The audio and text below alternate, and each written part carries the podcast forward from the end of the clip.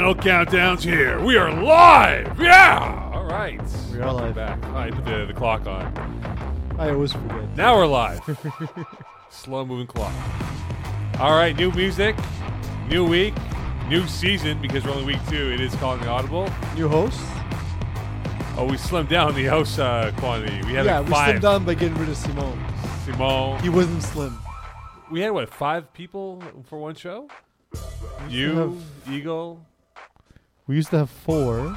Back at the Sportiera days, we used to have quite a few. We used to have like six. We had like a rotating cast depending on the I was- division. it was awesome. It was the most fun I've ever had. It was also very hard to coordinate. It was a lot of work. It was a lot of work. I remember one time Eagle uh, decided to take a little break going on a Pokemon hunt.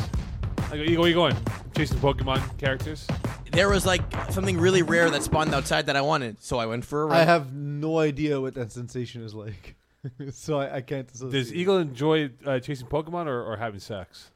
yes, Which one? Well, same time? Uh, even better.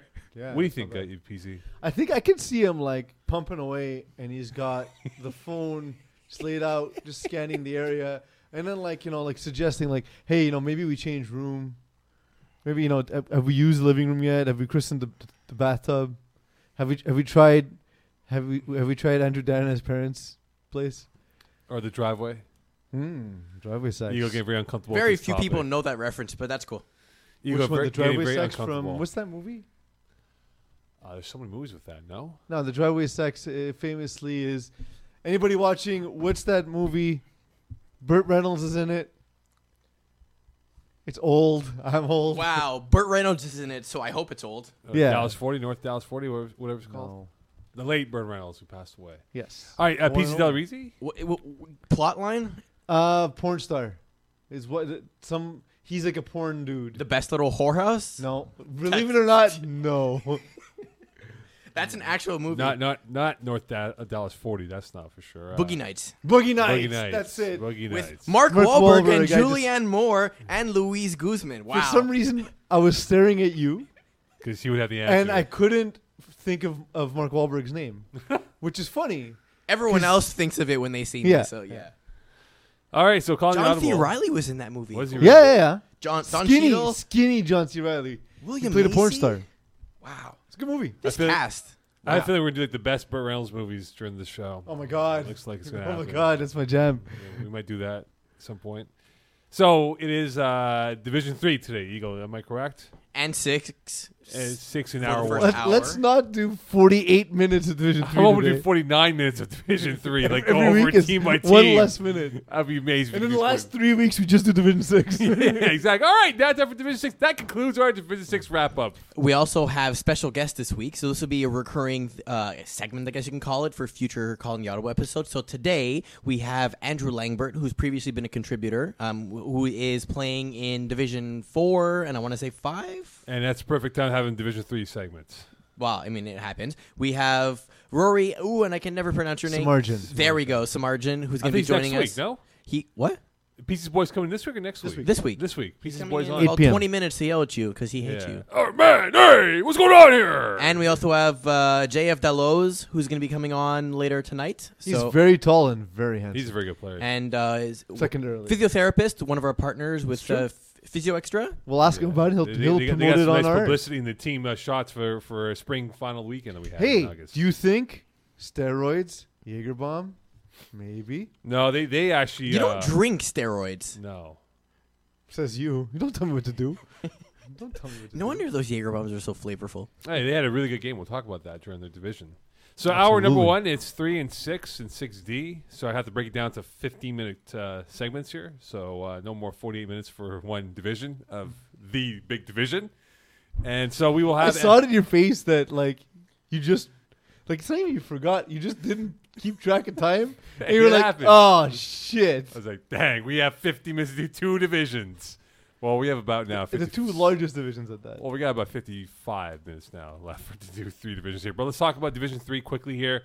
Uh, from what we saw, pieces before we get into the topics and uh, breaking down Andrew Langbert, who'll be on, on with us in how many minutes? 90 seconds. All right, 90 seconds. We have 90 seconds to break down Div 3. Quickly, your thoughts here on Div 3 will caught your attention. Um, in Div three, um, as I'm loading the page. Melissa, let's start with what caught your attention because the internet. Well, lagged on my Niners, tablets. Niners uh, continue to uh, roll and go here. They were very impressive in their victory uh, at Hebert. Uh, I look at uh, one thing in Division Three in terms of what we'll talk about. Um, Jagerbomb, very good game. They played all hooks. All hooks had an eight nothing lead. You early said on. Niners. All right, sure. Let's do Jagerbomb. Well, we'll talk about the Jagerbomb. I don't want to confuse you here. Uh, Jagerbomb, game of the week, by the way.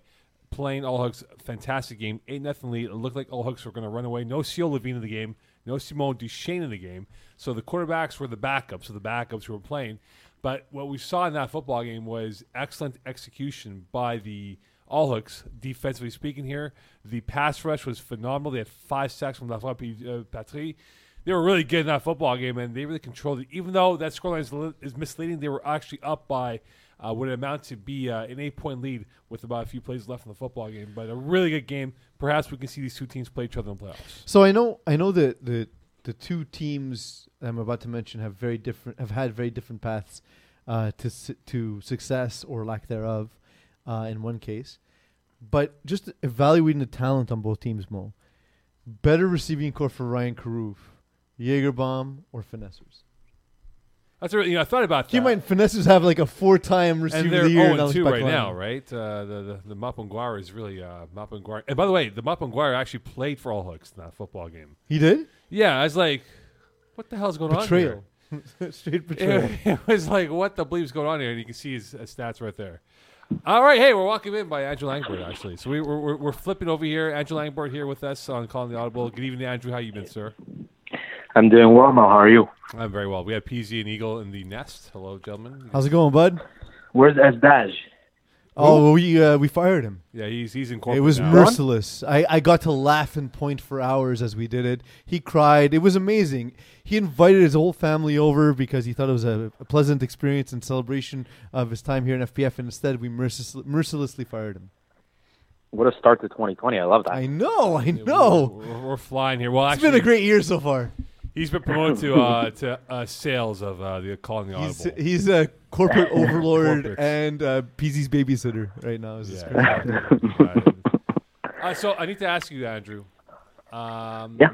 So the camera that you bring to the football field every week yes. uh, is it like an OCD thing for your stats? Is that what it is? Uh, not for my stats. It started you know, a few years ago with hockey. Actually, I just I was always like the kid who obviously watched a ton of Sports Center, and then I was like, why can't I film myself if I'm always replaying these highlights in my head? And then you see, you know, you pick yourself one way, and then you see yourself another way, and then it started in hockey, and then it rolled over to football, and um, you know, everybody makes fun, and then they message me on Facebook for highlights. Hey, did you get my catch? Hey, did you get this play, this that play? And so um, I sort of just stuck with it. Have have you? Uh, it's a two part question. So the first part is: Have you seen? Um, you know, since you started watching film, have you noticed an improvement in your game? That's the first part. I don't, I don't know. Like, I don't sit there dissecting film. Uh, it probably has helped me like subconsciously. Mm-hmm. Um, but I don't know. I, I I wouldn't say that there's a direct correlation between the two. Um, the honestly, it, it even started with FPF in the sense of like you know we always wanted to be on Game of the Week, Mhm. and then you know you would come around. It would be like voting once a week for your division, and then you had to pray to God that people were going to vote for you. So I was like, why don't I just take this into my own hands and just you know do it on my own? That's. But um, yeah, I don't know. I don't think so. Second part of that question: um, Mhm. Do you when you when using that camera in the bedroom, did it also subconsciously help you improve your form? Mm, no, No. no, I, I, I, I don't know. You were just born No. this way. Yes. All right, got So- it. Got Yeah, I'm a I'm a subpar performer in, in yeah both on the field. and the. Uh, Andrew, I do have a little surprise for you. So, if you happen to be in front of a computer or anything, go to the website. Okay. Go check out Yeah. the box score. So Yeah. right now, I'm looking at Oh, the Jaeger Bomb target. Hooks game. We have a new stat category. So we have the individual stats, which is the receiving yards and everything. We've recently introduced a play-by-play, which shows the progress of the game. Still tweaking it. Oh. We just rolled out a brand new tab of team stats. So this will show you total yards, average plays per touchdown, total offensive touchdowns, pass run ratios, punts, point a- point after attempt, successful over attempted, and everything. So there's some brand new stats for you to analyze and tell me what I got wrong. Uh, I love that. next Where is it, though? Over here. Uh, if you go on It's- the box it's, score, It's actually not next gen. This is actually like three gens yeah, ago. it's like warp one. yeah. Oh, Or okay, one. okay. It's not on the actual team page. It's on No, the It's actual on, box. Yeah, it's on the box box score. score for that Box game. scores. I love that. So There's Andrew, a lot of. I'm I'm on my phone, but there's a lot of errors right now. I know. I'm sure there are because our scorekeepers aren't the best sometimes, but uh, we're No. getting there. Oh, I'm good. Uh, Andrew, uh, do you get more upset throwing an INT or dropping an INT? Oh my god. Oh man, I think that's a. It depends on the game situation. Dropping an INT on fourth down isn't the biggest deal. I, I yeah, I mean, look, I, this season I'm off to a brutal start as a quarterback, and it's a brutal feeling because you're directly responsible for your team's results as the quarterback, whether you like it or not. So ah, I get used to it, Andrew. I promise you. I know. Anytime you throw a pick, I think is a bad time. Um, I, I've it's very rare that, um, like on- defense at least you have like the next play. On offense, it's the the other team has the ball right away. So I think I think throwing an INT is worse. So what? Why the 0 2 star? What, what has happened for this half stars team to not get off to the traditional we roll and go and, and beat teams by 45 points? Yeah. Um, week one was entirely on me. Just I I, I want to blame it on Russ, but it was like underthrows, overthrows. One guy made an insane one-handed pick.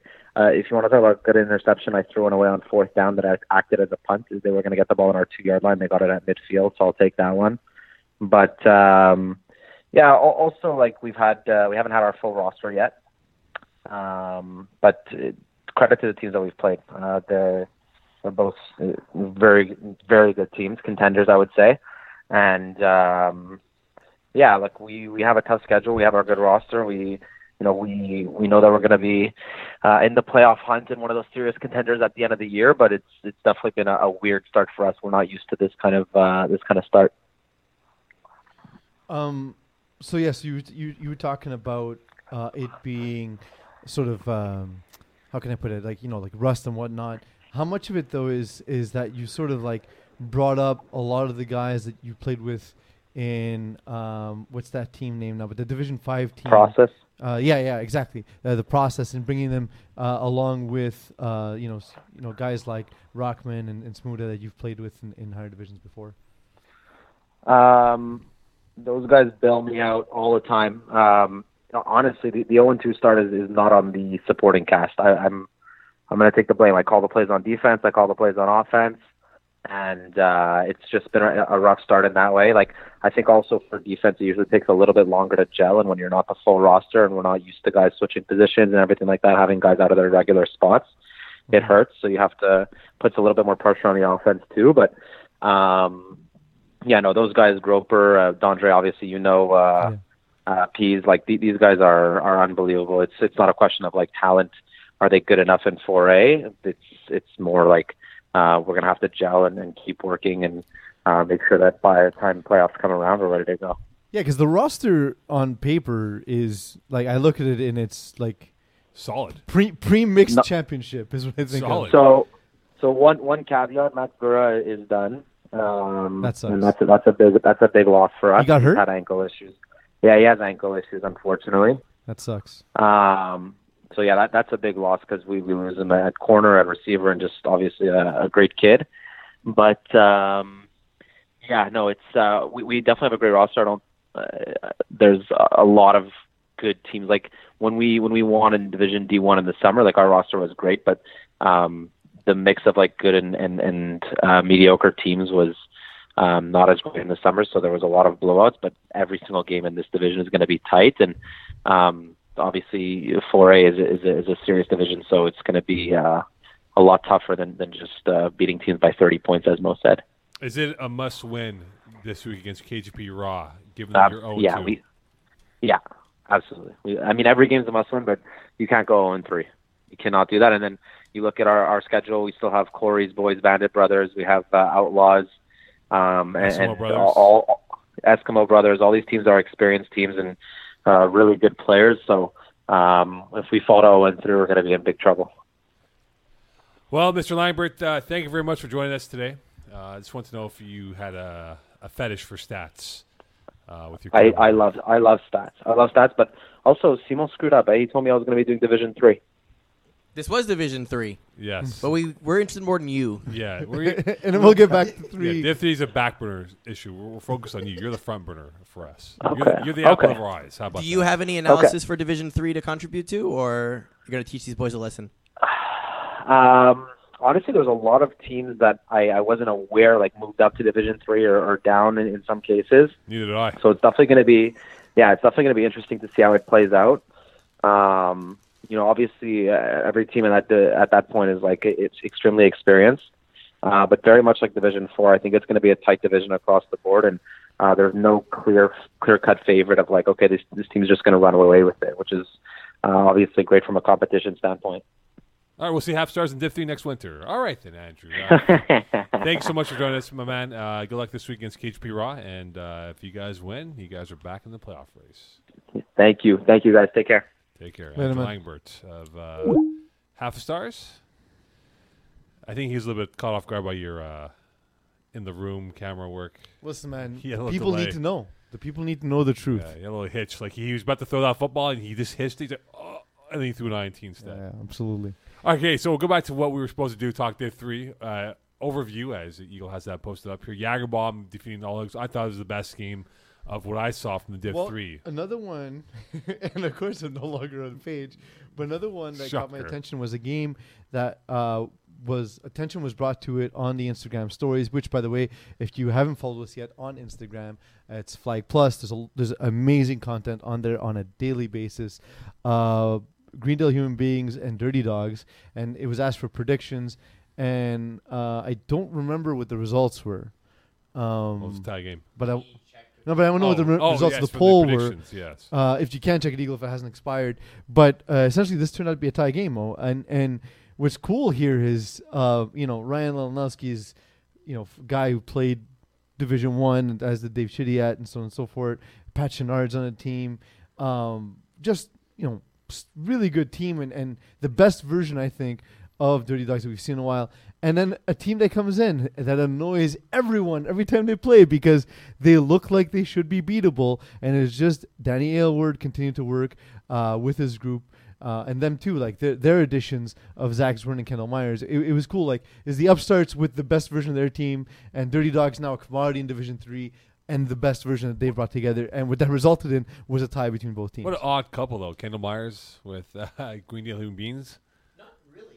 I mean, not really. You think of it as you. They always need at least one guy to stretch the field, right? So and they're just the- coming up a division, so they have cap room. Yeah, exactly. So uh, the the system always requires someone to go deep because otherwise all, you, all your safety does is just cheat on everything down low and you end up with just a bunch of jams. So if you send one guy over top, someone has to take him or he's wide open. You just lob him for the touchdown. Kendall Myers can be that guy. He can go up and get deep balls. He can grab anything over a defender's heads, or he Well, can run the he's quick little focused. slant routes. He's had his moments where he's had the yips and he's dropped the football. Okay, fine, but so I, does I everyone still else. Think, I mean, I he's a great take fit. my my chances with Kendall Myers catching the ball versus Kendall Myers dropping the ball. He's he's got a little, little more one category than the other. I hope he does. Uh, can we? By the way, for the targets, is there not a category for targets?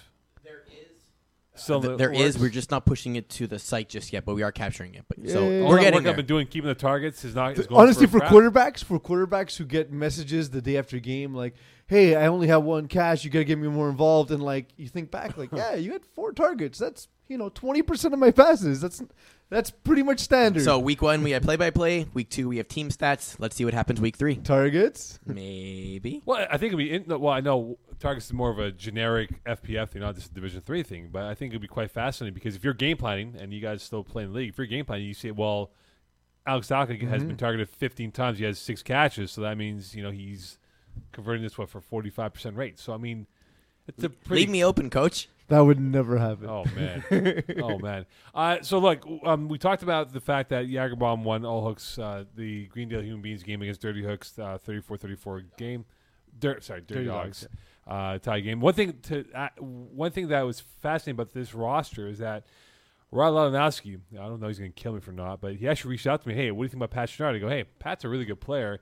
And think about it, Pat Chenard's coming off uh, an Achilles heel injury from last March, where in fact his Division Two team, uh, Bad Boys, had to stop the game against Braves 2.0 and and pretty much forfeit the rest of the game. So for Patrick to make it back in short amount of time, less than a year, and excel and contribute to this team, I think it will help fortify their secondary because they needed someone to help that defense because they can score a lot of points, but they also give up a ton. Well, and also like we know we know J- Dave Chidiat, we know uh, Eli Saleh and Cal Pinar with, with with this team, we know what they can do. But adding Pat Chenard, who's also a known high division quantity, but then on top of that, bring in you know a good role player like Jay Z Bennett who can fill fill any role on your team on either side of the ball, and Benji Ziegler who's just a straight burner. That's that's some nice pieces for for for uh, Dirty Dogs. Uh, any other games that caught your attention, Pisa? Before we get to the topics here for Div 3? Um, opening the page slowly. As you buy Um, time. I don't understand what's ha- oh I get but it's a topic for later. Um So I was Yeah, we'll no, but so I was Tease there actually I was though. actually there for Lonzo Baller's de Mallet. Um and it was a fun game, man. Like it, it was essentially just constant, constant, constant offense and you know Lonnie Johnson just looking for those intermediate strikes and for guys to stretch it after the catch and uh, Rafael Dagenet of the guys on this team, he's not even the guy you think of first as being the guy to do the damage. You know, Quay Johnson, Liam, uh, Liam Gilmore, Hennessy O'Reilly. These are guys we've, we we've mentioned on this podcast before. Raf Dagenet is not necessarily a guy we've talked about a ton before touchdowns this game. And I, I had to turn to Simon, who was scorekeeping the game, uh, who's been fired from the media, as I said, but he's scorekeeping because we, we had we had at least let him we, we had let him have a pittance, which is of course scorekeeping. And then I, I turned to him and I said, "Who's that guy?" He's like, "Yes, that's Rafael Dagenet. He's, he's having a monster game." And then he shows me the stat line. I said, "Jesus, that's insane. That's insane." At least we have a Dagenet that's good in this league. That's true. Well, That's there's true. been a couple of dashes that have been very just good. not him. Not Simon. No, Simon's not a problem. Um, but Simon, how many yards is he at now for, for total pass yards? He's He's not creeping there. up. Is he not number three now, or he's still number He's five? missing twenty thousand yards to catch Wyeth. He's well, not no, doing he's, it. he's creeping up to number three now. He's number he not? three. Guaranteed he's number three. Well, he's number five entering week one. So where's no, he at he's now? number three. He's in, no, he, he didn't jump Ryan uh, Ryan uh, Kastner. and, uh, sure he did. check it out for me, please, if you don't mind. Okay, so Um, yeah, and, and then on top of that, just uh, one last thing, that, that you know, Ante Bojan Freza's ability to buy time really helped. Uh, not just you know, Number not four. necessarily in running, but but specifically He's off by ability to 80. buy time. Uh, it's pretty impressive. he's about 80 yards away from. Some That's what I just said. Well, I'm just saying. He said he was third. I'm just saying that right now to piss you It's off. actually seventy-eight. 78 yards, and then he's not gonna, he's not far away from from Ryan Kastner though. He could maybe get Kastner. Yeah, well, Kastner's not throwing, No. so he'll he, he may catch him. Okay, so look, uh, are you more surprised, E- uh, PZ, with the 2 0 start of Jagerbomb with Ryan Karoof, who's played the first two games, or or, or the 0 2 display from Allhooks? Because when you think about it, right, the history has shown that Jagerbomb has always been that slow starters out of the gates, and Allhooks have been always the 6 and 1, 6 and 2 at the halfway point, but they always flame out at the end of the season. Um, I I mean I'm not in, I'm not surprised because Jagerbomb's still good, right? Like we didn't we didn't think they forgot how to play, um, and Ryan Karoof is uh is a good quarterback, and I think this might be an indictment on the entire roster construction for finessers because perhaps the difference is Jagerbomb.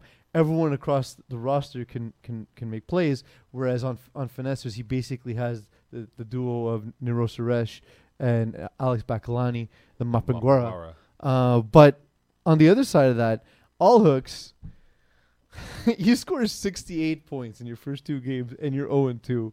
Um, and that's just because it's the thing. It, they, they, they, they can't stop a nosebleed with a tourniquet. Can't finish off games. They can't. Well, they, they, they, they can't finish off drives where the, the offense is not celebrating against them.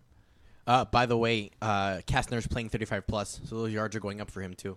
Okay, Oh, yeah, there we go. side. I It's a did race. The race is on. That's true. He is playing there. Simo's got to start playing two teams. Well, he did back One in and two. no? Yeah, but now now he's locked to one and two is the. Uh, Oh, that's reason. true. So you have Craig O'Brien, who's on pace for 50 INTs. Okay, so that was my next thing that I was going to bring up because I was going to bring up uh, that game. What's going on with with Craig? That's what I want to know because because Craig O'Brien, this is carried over from the spring season where he had an awful year. Eagle, if you get the stats up for Craig O'Brien from the spring season, please. He had an awful year with his spring team. It's it's kind of spilled over So- to the winter So season. s- spring tends to be a little bit more challenging because all the real flag teams come back, right? You don't you don't get like these teams that sort of take a shot in a division and new teams and you know like there's no there's usually not any easy wins in spring. It's a smaller pool too, so so basically you're taking the same amount of talent and condensing it into to less teams. Um, but then the other side of it here is uh, what I don't understand is this was in theory as teams started being progressed upwards from division 3 into division 2 from division 4 into division 3 and so on and so forth this was supposed to be one of the easiest division 3 pools that Craig O'Brien's thrown in and he's really struggling. Um, he's got like to, to your point he's, he's on pace to throw 50 interceptions. And that's amazing considering how accurate he is how great a play caller he is how how well he he, he progresses through his reads um, I, I I can't I don't understand it um, the only thing I can think of is while the team is well constructed and, and has a lot of really smart players, they don't have a ton of guys who who can break away. They don't have the say the athletes Blow that off the top speed, that Easy Jake Oven have, for example. or even Niners have for that example. I'm But- just saying like because they played them yeah. this week, you know. But but the thing is, always now he's averaging about one INT for six passing attempts, which is unheard of. That's crazy when you think about that. And and I think look when you look at him or Chris Olson of Pineapple Express, who has eight INTs, five TDs. Uh, I know Pineapple Express have had a bit of a odd start to the year, a much younger team here. Who do you think is the who do you think has a better chance to rebound from their morbid uh, start here? Is it Craig O'Brien or Chris Olson of Pineapple Express? Well, on the, if it's if you're just looking at quarterbacks, I I think even even you know uh, Olson would say uh, you can't go against Craig just because we've seen it before. We see him sort of right the ship, and we've seen how good he, he is, and and the the the, the ceiling on his talent. Um, the thing is with Pineapple Express. The the re- the reason why I think they might be the ones is that they just have a better team all around. Like like Chris Olson surrounded himself with some some real talent. Like uh, you know AJ Gomes, Dominic Benevento, uh, Eddie Lee, who has Julie yet. McLaren Thompson. Like this is this is a, this is a good team. You know what's Just- gonna happen now? Sorry, you go. Go ahead. Keep in mind, if you take a look at last week, right? Olson had a terrible game against KGP, right? 0-6-1 in terms of his, his stuff. Whereas the week before against Game Changers, he actually played well. I mean, still two INTs, but you know, a seventy percent completion rate, a lot of yards and everything. Craig has just not done well two weeks in a row. So you can throw last week's game of uh, just a bad week. Yeah, or so yeah, week one especially, I Yeah. tend to not overreact to. Oh, we uh, overreact here. yeah. We definitely No, but just like you know, what it is. You're coming off Christmas break. You've been eating too much. You've been drinking too much. You haven't even been thinking about flag, and you just come out. You come out a little flat, and that's all it takes. Um, But then week two, you're not much better, right? Like Craig Well- went four TD, three INTs, Yeah, uh, he forty had a- percent completion rate. Like that's still not good. That's- week one's bad. Week two is still bad. He had 14 INTs in spring season. He's at 10 now, and we're not even through uh, a third of the season. And so it's, it's it'll be quite fascinating to see who can uh, recover from their uh, awful statistical start to the season. And that said, though, like if he ends the season with 15 ints, it might still be a great season for him. You know what I mean? Like It's like a Jameis Winston year, right? 50, Well- uh, if imagine goes 50-50, 50 TDs, 50 INTs, that'd be unheard that'd unheard be of. awesome. That would. I'm. Uh, by the way, I'm down for someone to do that. Oh, we got someone on the phone now. Eagle. no, we will. We will. Who do we have next coming up? Rory. Oh, Rory Smirjan. He's Well, on that's this my- show. Yeah. He's on this hour. Oh, okay. Well, I didn't realize he's on hour number one. We have a lot of guests here. It's like I it's like a uh, radiothon over here. Who's the next guest? We have this one from her. You've reached Hey, Okay, fair enough. Maybe So- message him first, Eagle, to I see if he's available. Uh, well, I have that question for you, but which we'll bring up to Roy Smirjan. We'll get. Well, his we'll start it here, and then we'll continue the So, you- conversation. who do you think is a better receiver, Roy Smirjan, who's put up some monster numbers, Mhm. or AJ Gomes, who's put up crazy numbers? I mean, it's parsing hairs. Uh, So, do you, okay, if you were captain of a team, which you are, and you, you had one receiver to pick, Roy or hey, you've reached Roy well, am I Smith. throwing? Am I throwing? You're throwing, yeah. If I'm throwing, just based on the way I like to play, I'm I'm probably going with uh, with AJ Gomes. Okay. Um, but I, I again I, like if I got second pick and had to and had to take Rory's margin, I, I'd be like, all right, that's fine. You know, like I'd be I'd be good with that. Um, you know, uh, AJ AJ's just got really like a next gear, and he explodes out of his cuts, and then Rory just has magnet hands, and there's also a video on Instagram of him making a dude look like a fool. It's awesome. Um, Smirgeon. yeah, like he made a move right, made a move left, and then the guy lost his balance and then came back up to try and grab the flag, and and Rory was still able to sneak away. Well, it appears we cannot get Rory Submergent out on the show. He must have been scared or probably angry at John or Jordan Rossi or Jason Rossi. Apparently, it's because we're an unknown number and it automatically flushes us calls to voicemails. Does That- it really? So well, I I automatically have another flush- number coming. Hold on, we're good. oh, we have uh, Because another it, it's caller. no longer 1985, and you don't have to answer calls you don't know. Yeah, you have to ignore calls. Yeah. Go straight to voicemail. You have reached the I voicemail box. if I don't have your phone number saved, I will not answer your call, and I'll That is always true. I'll always Google this to, to make Simon sure. that you're Dagenet not calls you up so many times. Well, I don't answer Simo's calls ever. Simo. Hello, Simo. Hello? Hey, Rory. Hey, how's it going? Roy, how you been? I'm doing good. How are you? Very well. Rory Submergent on with us here. Peasy's boy. How's it going, Rory? Hey, how's it going, man? Good, Hear good. from you guys. So we ha- we had a little topic before you came on. Uh, who is Yeah. the better receiver? Is it you or AJ Gomes? Uh, I'm not. I'm never gonna say someone's better than me ever. So I'd have to go with me. Uh, I like the fighting words over there. Yeah. All right. Yeah. No, I respect his game though. I know who that is. I I, I respect his game. He's like an extremely talented, uh, extremely talented guy. But I'm never ever gonna say someone's better than me though. I'm not that kind of guy. Yeah. Oh, a little little Yeah. hesitancy over there. Your boy. No, Peasy. no, no. Your boy Peasy over here. He's a little Hey, hesitant over listen, here. man. No, he's, he's, himself, huh? he's got the confidence, man, I, and I appreciate that. Of course. Of course. Um, yeah, I was saying. So, like Mo asked when you were off uh, off the air, Rory, he asked like, so who would I choose? And I was like, well, I mean, you, you're kind of parsing hairs. Like, it doesn't, you know, I'd be happy either way. I said, you know, like if I had to choose one, just based on the way I play, and if I was the one throwing, it would probably be AJ, just based on you know the, his skill set's somewhat different from yours. Um, Mhm. But like, if if I got sec, you know, if I got second pick and, and that- that other dude chose AJ and I get you, I'd be like, okay, I'm equally happy. Like it, it doesn't at that level, it doesn't really matter, right? Like, Well, I think I think he can. I I think he he has maybe like he's played a little bit longer than me too, and he's played at a little bit of a higher level, right? Yeah, definitely. So I think just based on that, until I actually do that, then yeah, I wouldn't I wouldn't argue with your pick technically, you know.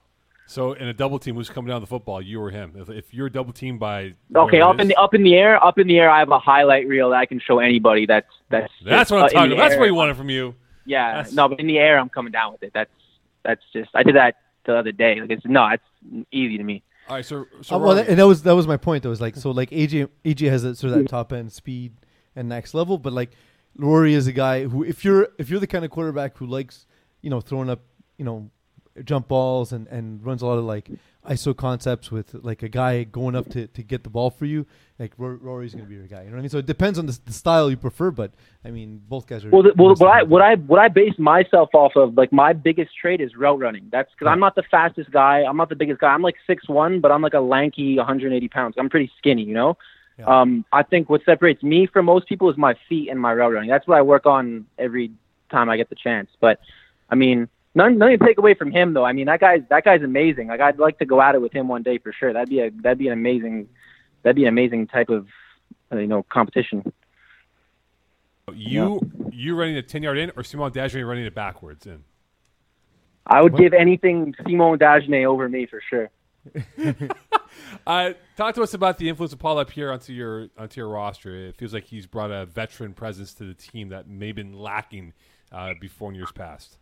No, it was it was for sure lacking, man. Uh, JYD was the most like I don't know. Ever since I got there, it's been very inconsistent. We've been very good, and then we've been very poor. You know, um, last year, we, uh, last season, sorry, we didn't make the playoffs in the summer, and then we, you know, we moved around a few pieces, and we got. Uh, he's a Hall of Famer too. You know, he's to me, he's the best center I've ever played with. So having a guy like that on the team is is not just only good for offense, but for defense as well. He brings a leadership role that uh, we were kind of, I guess, maybe lacking, but also more so experience as well. You know, so yeah. Um, Roy, I have. Uh, so you talked about your, you know, your feet. I, I, I saw a, a clip of you on Instagram this morning.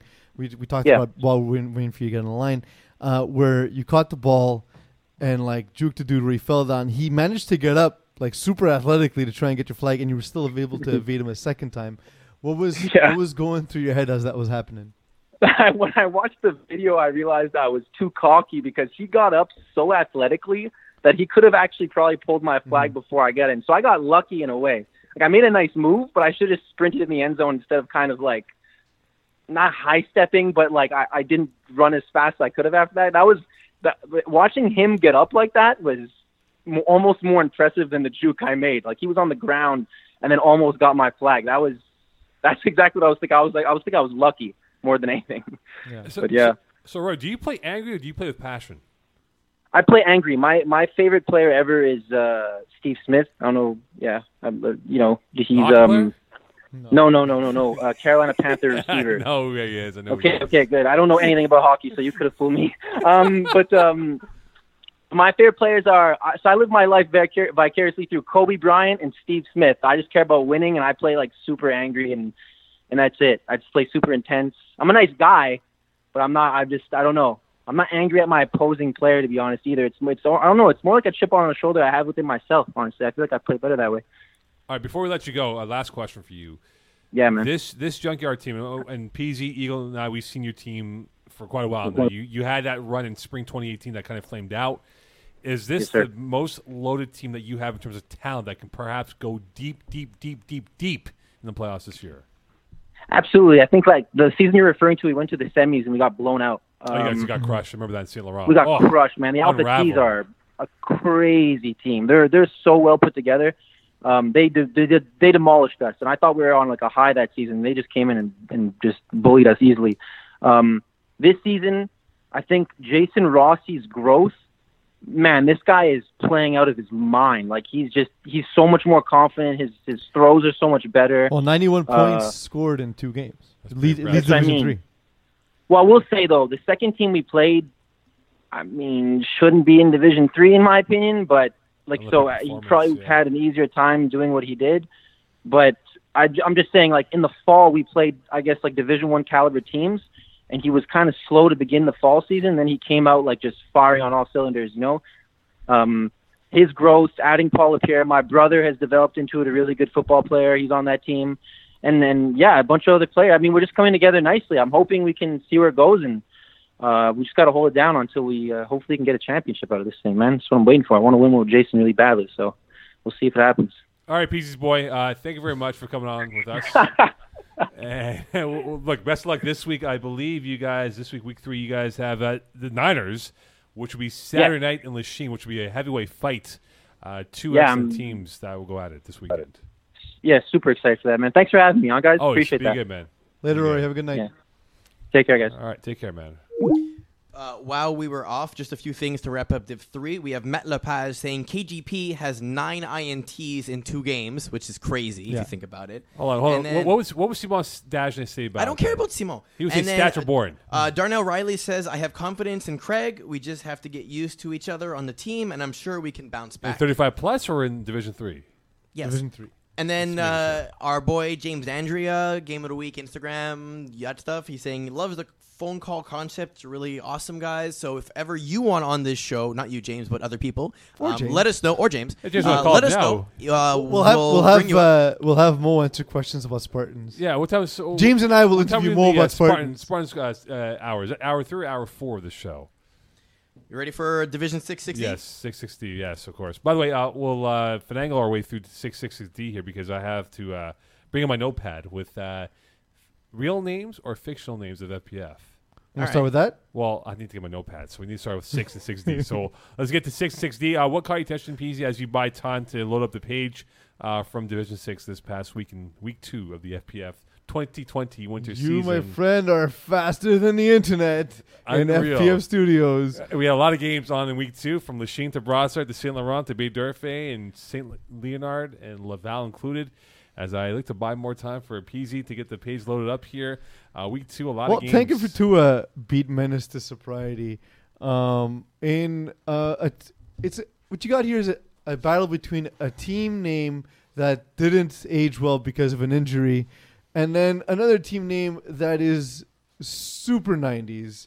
Like, it is, it is essentially a bad, bad boy band from from from the 80s, from the '90s. Like, like and then I look, and of course, Bobby Spaghetti's is the quarterback, so it all makes sense. Uh, he's my dude, also in, in his prime in the '90s, like I was. Um, and the thing is, is that you you look at this team, uh, Mo, and Menace to Sobriety, having Akeem Hoy Charles and Rocco Cristiano, um, and you know somebody with the experience of Bobby Spaghettis. Um, Spaghettis, spaghettis. yeah, sorry, Bobby Spaghettis, and like they they lose to to Ryan Ryan Eichler's tanking for Tua, nineteen to eighteen, and it just seems unfathomable that you can have that much talent, that much top end talent, and struggle in in Division Six. Um, but on the other side of it, Ryan Eichler has really really been improving. Um, you know, I'd like to see him put up a little bit more than than three touchdowns in the game, but um, it's getting there. He's avoiding big costly mistakes. Somehow, AJ Rashkevan only a single catch in this game. Well, I, I saw them play a bit uh, on Sunday in Lachine. They were on field two. And there were some plays that they, they actually threw their body out there uh, tanking for Tua uh, because they weren't going to tank for Tua in that situation. And, and they got themselves first downs, prolonged drives. And I was quite impressed because this wasn't uh, this wasn't one of those forty to fifty point game totals here. This was one of those grind out, slowing down games here, and they played to their capabilities in terms of their strength, and really made what it meant to be for Menace to sobriety play to their style. And I think at the end of the day, when it was all said and done, Tanking for Tua really came out and impressed me. This how they kept it simple throughout the two halves. Yeah, absolutely. Uh, one game that I did see, Average Joe's taking out MacDo 26-14. This could have easily been a uh, a bigger scoreline for Average Joe's. And look, the Joes aren't a bad team. They have Andel, our boy Andel, Gordon Thomas, Thomas Gordon. Is it Thomas Gordon or Gordon Thomas? Thomas Andell Gordon. Thomas Gordon. Thomas Gordon, who had a huge day. I mean, uh, he had a couple of drops, so we'll call it for what it is. But he had a huge day of two touchdowns, three grabs. I was really impressed by uh, the quarterback play uh, for for both teams. But I think when it came down to it was that defense for Average Joe. So wait, you were impressed by quarterback play in a game that had eight interceptions? yeah, I was because there were some big throws. There were some big throws. There were some forty-yard throws, Yeah. some thirty-yard bomb throws.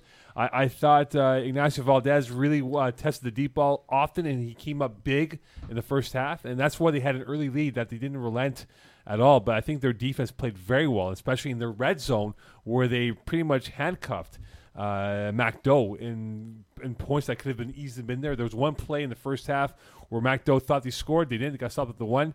Next play they roll out to the to the right, bam, I, INT in the end zone, and that kind of set the sails in favor for Average Joe's. So the thing. Louis Philippe Nolan actually throws a good ball on the move, but he almost needs to be on the move in order to make plays. And um, what that what happens is, is it sort of shrinks your vision to a degree, and um, you know it, it means you can only really go to that side of the field.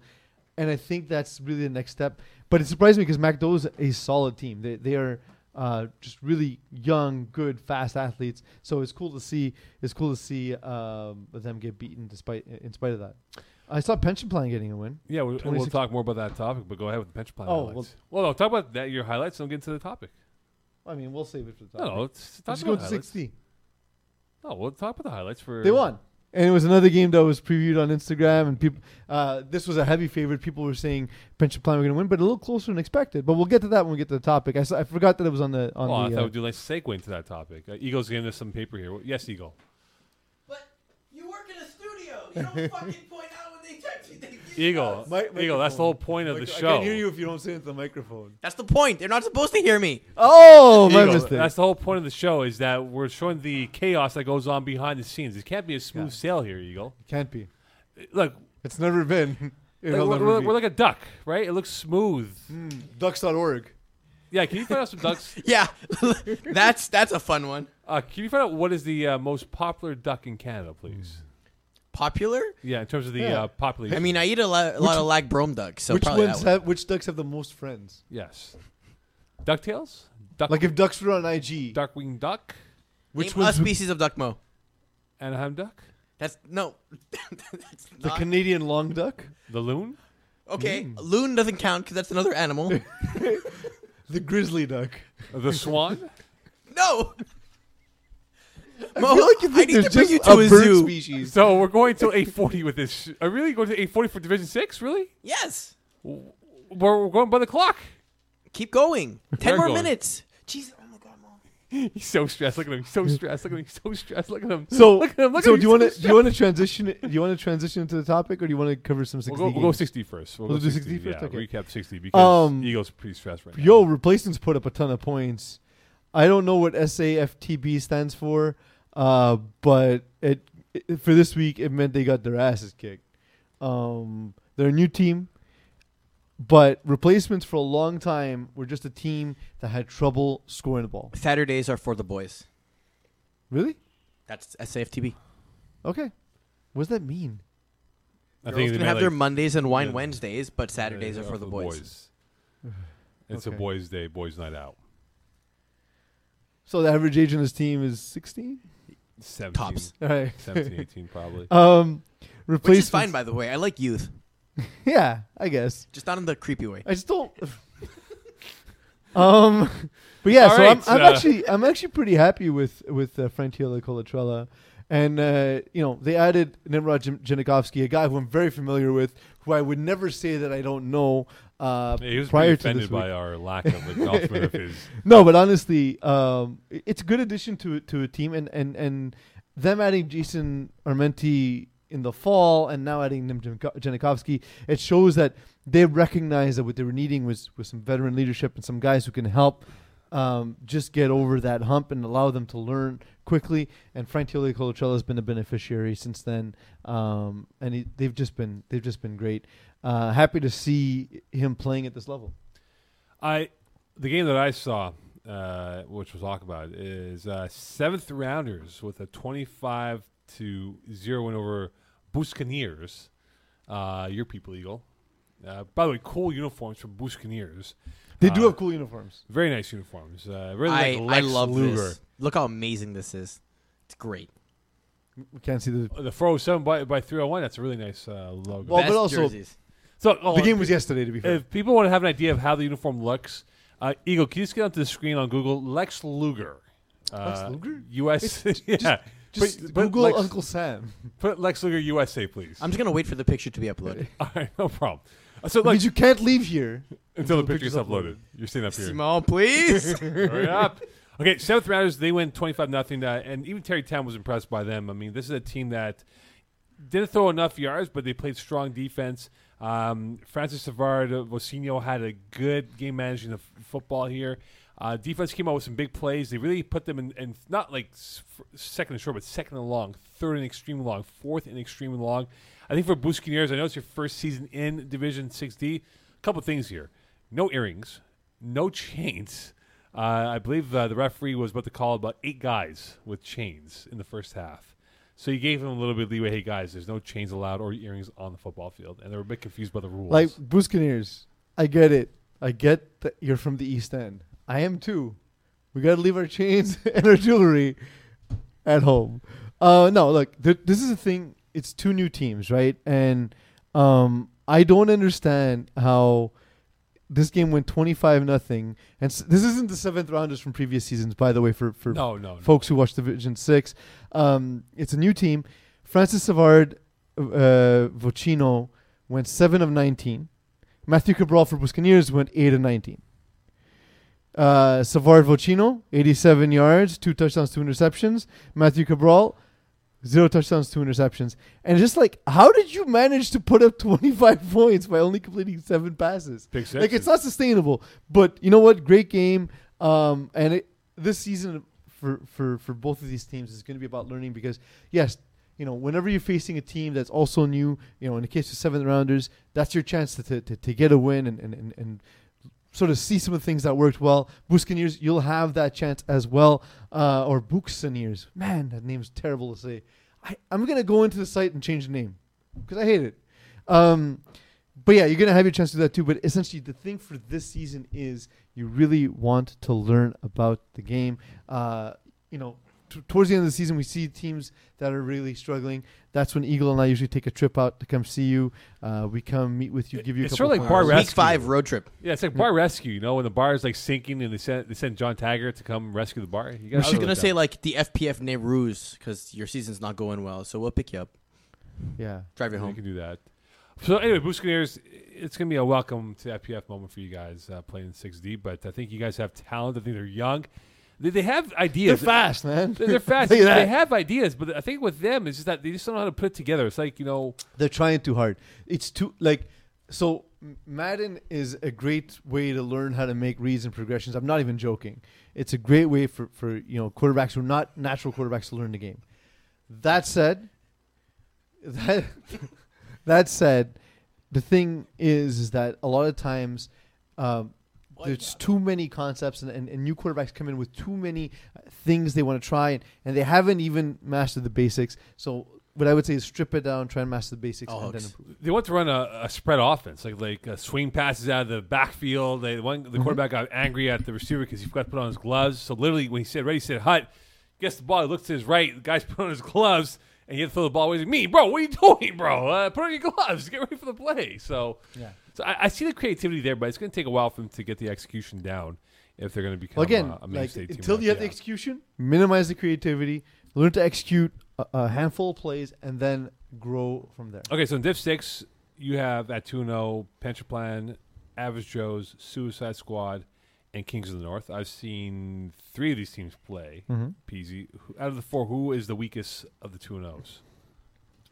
okay so it's not going to be pension plan the fact that they're even still in this division is nonsense It's like they have uh, like a lifetime membership for Division Six. Like, all right, Well, I just, I just don't like, like, so you know, they're they're playing without Junior Spera. That's obviously a hit. Uh, but now, just the fact that you have Vince Pizzano still throwing in Division Six, where everyone else was pushed out of Division Six, everyone else's rating went up somehow. He missed by like a point. Yeah, like point one or something. Like it was, it was crazy. Which, whatever. You know what? Hats off to you, Vince. It's not your fault. Uh, but he's too good to be throwing in in this version of Division Six. Um, however, you know, then you look at um, Suicide Squad. What Suicide Squad has Alex Noel, who's completing seventy five percent of his passes. Oh, and by the way, when he decides to run, he's Alex Noel, and he's not easily going to be caught by anything on the field. Um, and like you know, just just for shits and giggles, he, he he's brought you know Gab Wiseman along on a team with him. So like, it's it seems almost not fair at that point. And then you you're looking at uh, King Kings of the North. nice uniforms. De- definitely nice uniforms. We might do like a uniform tournament in FPF. The best uniform in FPF.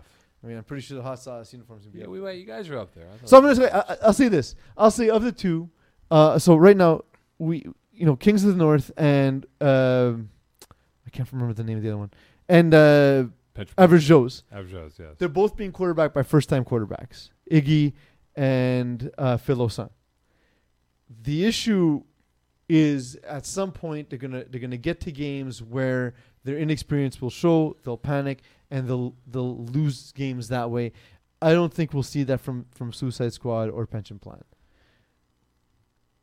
Fair enough. Does that answer your question? no, that answer the question. So one of those two teams flip a coin. Eagle flip a coin. Tails. It was Average Joe's because when I think of Average Joe's, I think of tails. Okay. All right, fair enough. Joe's with the big win on the weekend on on Wednesday night in St. Leonard. So we'll see if that can carry on for them in week three. Uh, tanking for Tua. I know we spoke about them a little bit here. Uh, do you want to wait a little bit more before you anoint them as being a real deal? Because uh, like they're Yeah, off to a so- sound start. So it's cool. Um, they've only allowed 37 points in two games. They've also only scored 52, which is not entirely impressive. So I don't really know what to make of it just yet. Um, we'll see. They, they they face the potatoes. They face Trailer Park Boys. Those are two teams that are sort of like returning Division Six teams that are among some of the better teams. So I'd like to see how they do when they face those teams. Potatoes.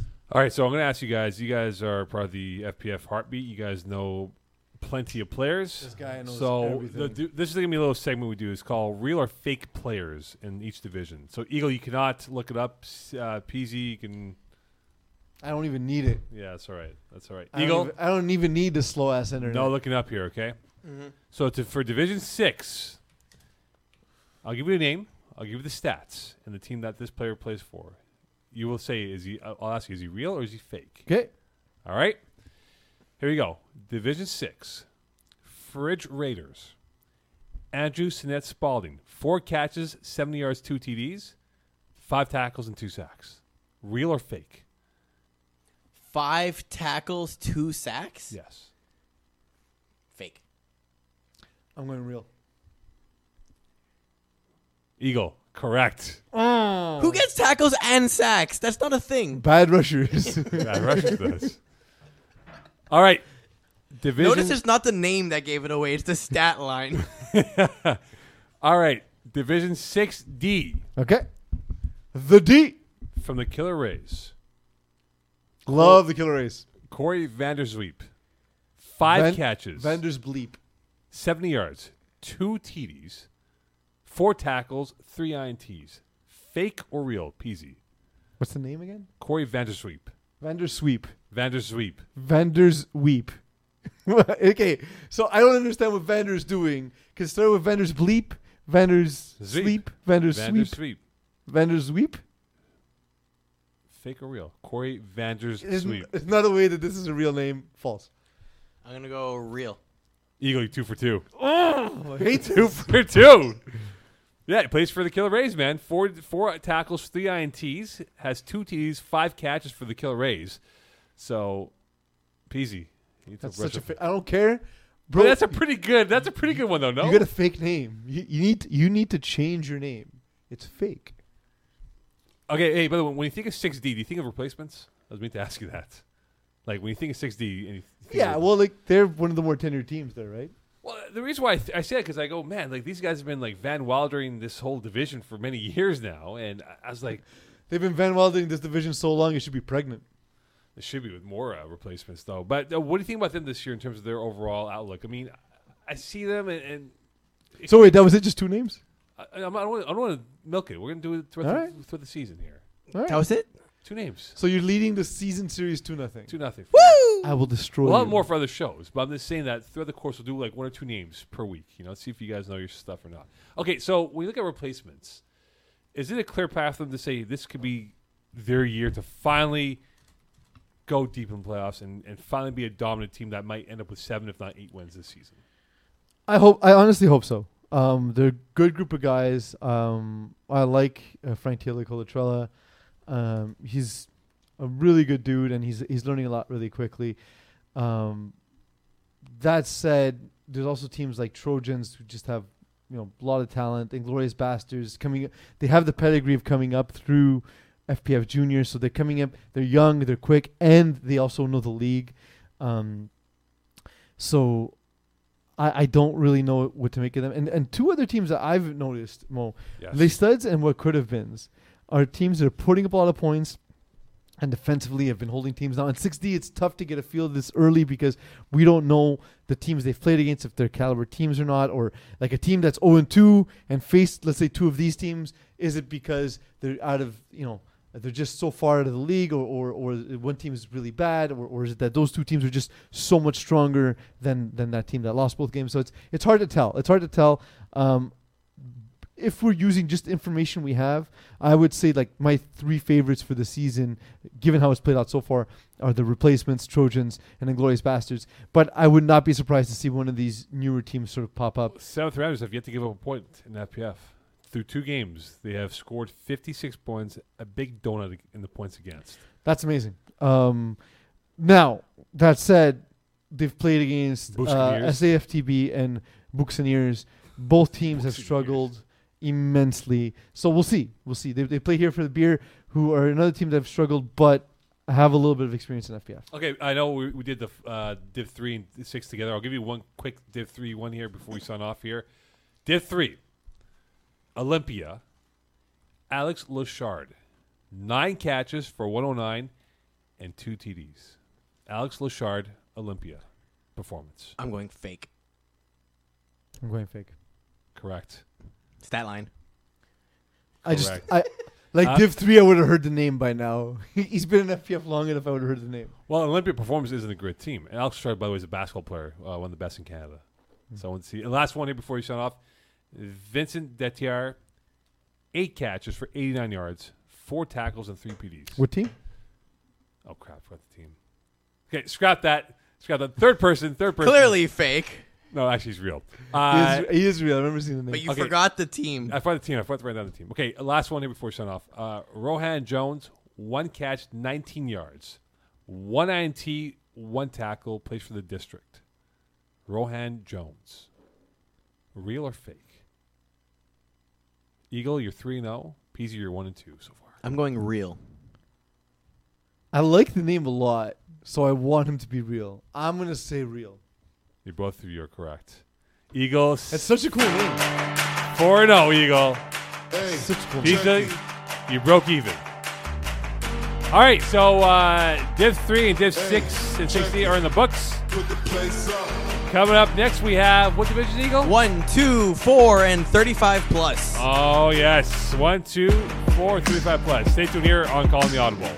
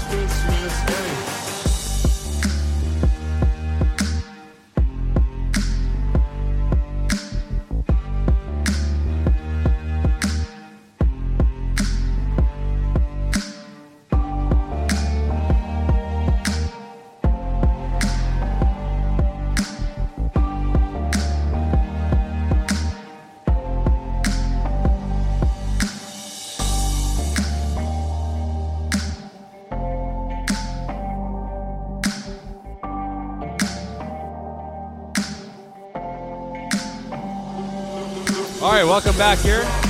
Calling the Audible. Eagles know how to fade it down. I do. This is where you're supposed to fade it down, Eagle.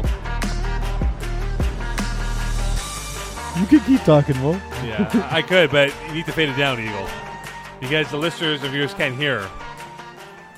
Attaboy. All right, welcome back to Calling the Audible. It is Div 1. I mean, he- at least he increased the volume on the drop. That's pretty impressive. It's like he knew it was coming. Neves. I have bars. All right, two minutes. Go walk outside for two minutes. Go find some Pokemon. Uh, Div 1, 2, 4, and 35 plus, correct? Uh, let's dive into it. And we got a message from uh, Dan Lazara. That is correct. He says, Mo, you talk too much. I've been saying that for years. Who's he playing with in Div 1, Dan Lazara? He doesn't. Hold on, hold on, hold on. Let me, uh, let me just. Can I send you a picture to post on the wall on the on the video? You can post it yourself, but sure, send it No, to no, to post it on the TV for those who are watching. So we'll talk Div 1. Uh, let's dive into it. STL playing a very good and very impressive God Scales team. This was a game that was a mismatch from the get go. Dylan Taylor, an awful game. Uh, threw a boatload of INTs, was not good at all, Peasy. Uh, But Jer- do you actually think it was a mismatch or just a game that went sideways? I think Because I don't think it's a mismatch. I, I think it's a fair, very fair matchup. Um, but it just you know when games don't start to go your way and then you got to press, it's not going to go well. I- I just thought their their play calling was pretty bad. I didn't think it was impressive. Their play calling on defense, uh, Jeremy Murphy, who is a very good football player, uh, a monster, and he exposed their defense with some big throws. Eagle, check your phone, by the way. Yeah. And um, I just it got chippy. It got chippy because I think God Skills like to play a chippy game in terms of the uh, extracurriculars, and I think that got under the skin of a lot of STL players, and it was and it got them off their game. And I think by halftime, you knew that God Skills had the game in their back pocket, and we're not going to lose to this team. And yes, Ryan Perry had nine tackles, but that's where I think they were trying to expose their secondary or their defense. That is for God Skills was GF Marquis with his outs, and they were able to prolong drives and really put a nail to the coffin to the hopes of STL. But for me, the key is on the first drive, uh, you know, Jeremy Murphy gets the pick. Very early. I think it was the second play of the game. Then, um, you know what?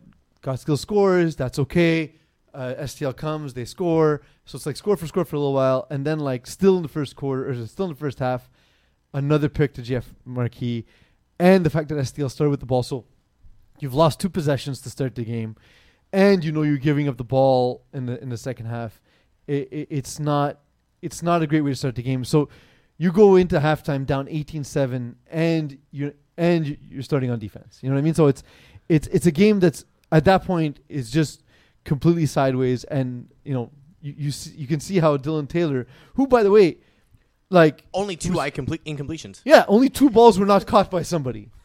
you know, because 20 of 26 and four interceptions. You know what I mean? So like, like he was still moving the ball, but you could see that after those early mistakes, he felt the pressure, and and that's that's when um, Jean Christophe Vien uh, made him pay. Uh, But you look at STL schedule. I mean, I think the the only winnable game they might have for the present moment is Fly Sac, which is week three because you got Yuxu, you got DA's finest. Uh, right after that, and they got God, God skills. and- You don't and think STL can be a DA's finest with the weakest roster ever? I think. Uh, here, I, I- this is what I think. I think DA Theo, finest laid a smackdown this week. Yeah, though. they, they beat Flag Sac badly. I think Theo can go off on on DA's finest, but is it the same personnel of talent? I think Jamie Oj- Jamie Ojeda is very good, uh, and pretty much after that, though, I think it's a toss up in terms of talent level of what's at minus Kevin White at every other position on that football field. I, I think that the talent level in STL is probably a touch higher th- than than DA finest. But look, STL has an, a rematch against Gut Skills. They have Flying Sack twice on on their on their schedule. Um, So yeah, year end. they have sort of the element of surprise uh, against Finest the first time they play.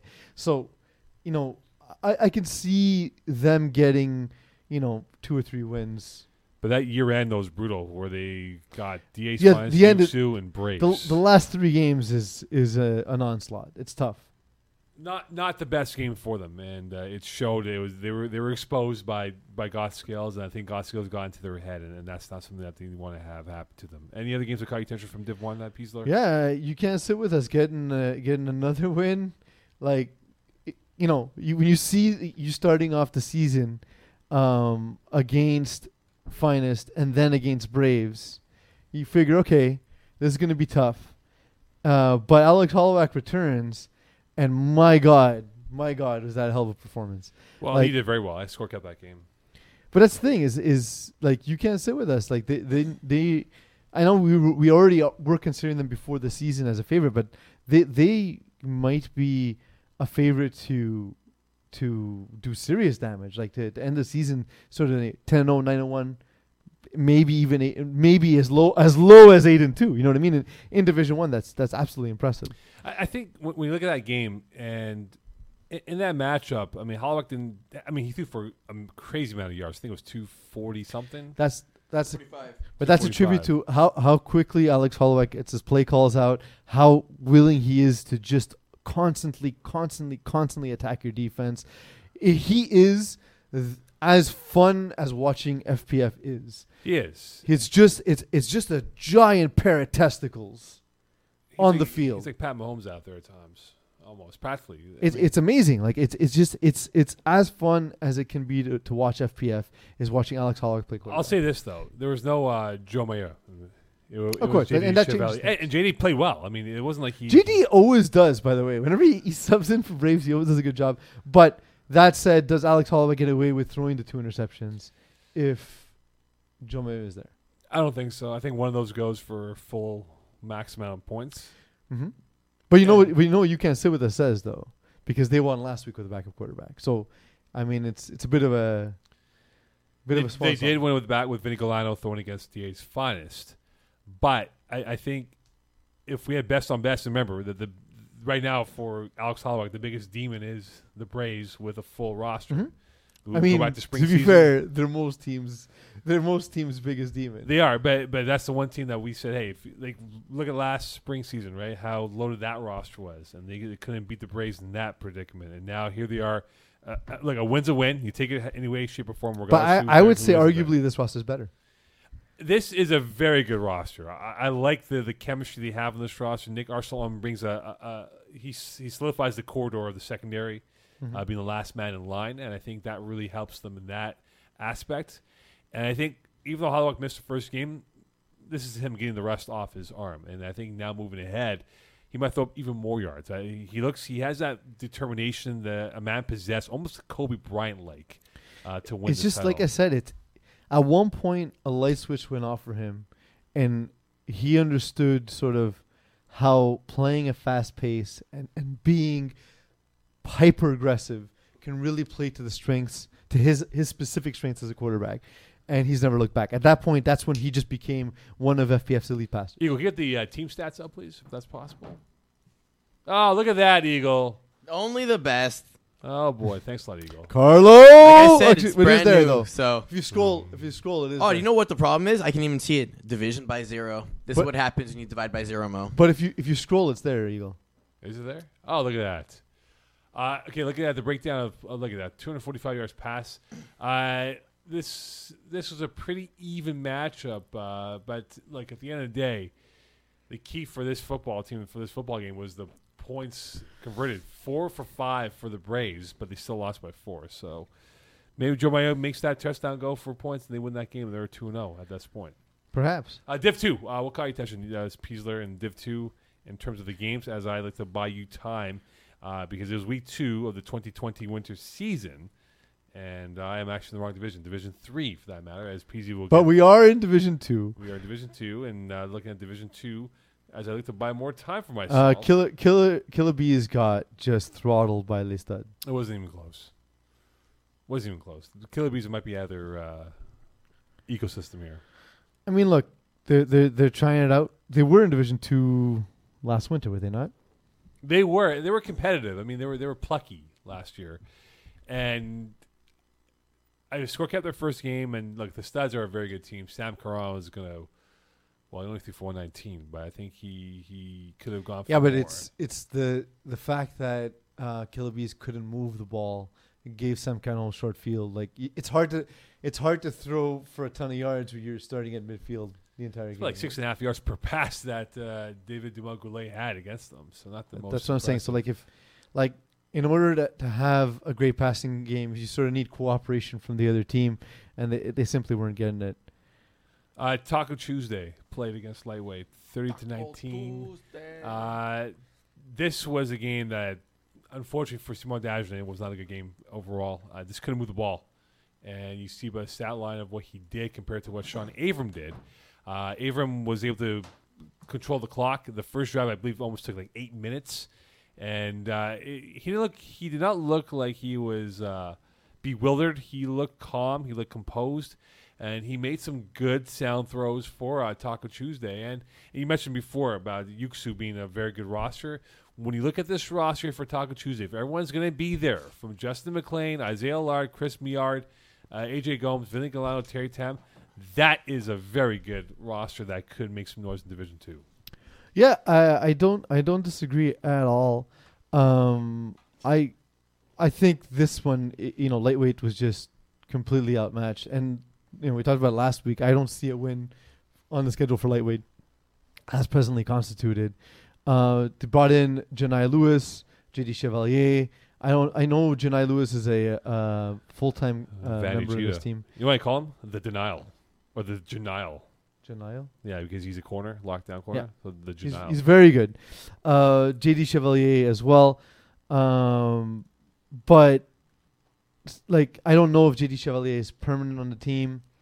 Um, I will say I will say that it just looked exactly like that. It looked like one team was completely too like overmatched and, and lightweight just had no business in this game. yeah, lightweight was like economy, and and Taco Tuesday was first class uh, Yeah. on a playing uh, hierarchy. Okay, look, Jeremy Murphy at Division One. Mm-hmm. Um, he won the Peter Gorman Rookie of the Year for University of uh, Sports for Canada, so the Canadian Rookie of the Year. That's massive. Uh, he torched STL. He's done very well in co-ed. Is now he's playing Div One. Is he the next great receiver in FPF? I think there's a bunch of next great receivers, but um, I've been impressed with Jeremy since since I've as long as I've known him. Uh, as long as I've seen him play in FPF. It, to be, you know that his first game in FPF, um, I was on the same team as Jeremy.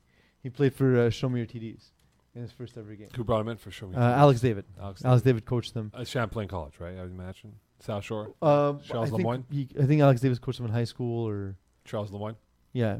Yeah. My my guess is that I don't I don't know the exact I don't know the exact relationship, uh, but like he, again he was just subbing that one game and he was a monster, and so we were like yeah this guy is uh, really good you know what I mean so uh, it's cool to see he's now up to playing in in the highest divisions in FPF.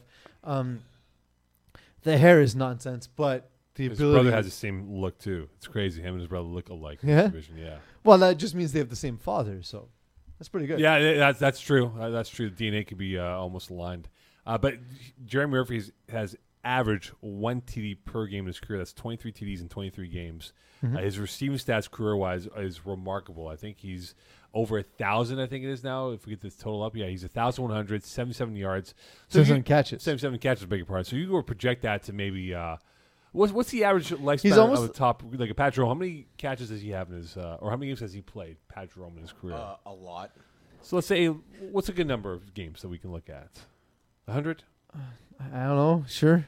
Well, let's say 100. I mean he's played 23. So, A hundred's like ten seasons. yeah, give or Right. take. So, I mean, he, he could be. I mean, look, he's going to have Concordia commitments. And if he does play at the highest level, he could perhaps get to 6,000 yards. He also has a touchdown f- every every third catch or so is a touchdown. Yeah, which is remarkable. I, I think he's he's got a great IQ, a great ability to just read and attack weaknesses of of, of, of, of DBs. There was a play against Theo Jaya where it was a third and seven, whatever it was, and STL was playing for the first down marker, and then he just made this dip move on Theo going on a crosser, and Theo got caught, and Theo knew it. He's like, "Oh man, can't do anything about that." It's just a remarkable way. So he's a technician when it comes to route running in terms of getting open and exploding through for those big catches. And right now, there isn't anyone yet who I've seen that can stop him. Div one. It's still early in the season, but I think that can change.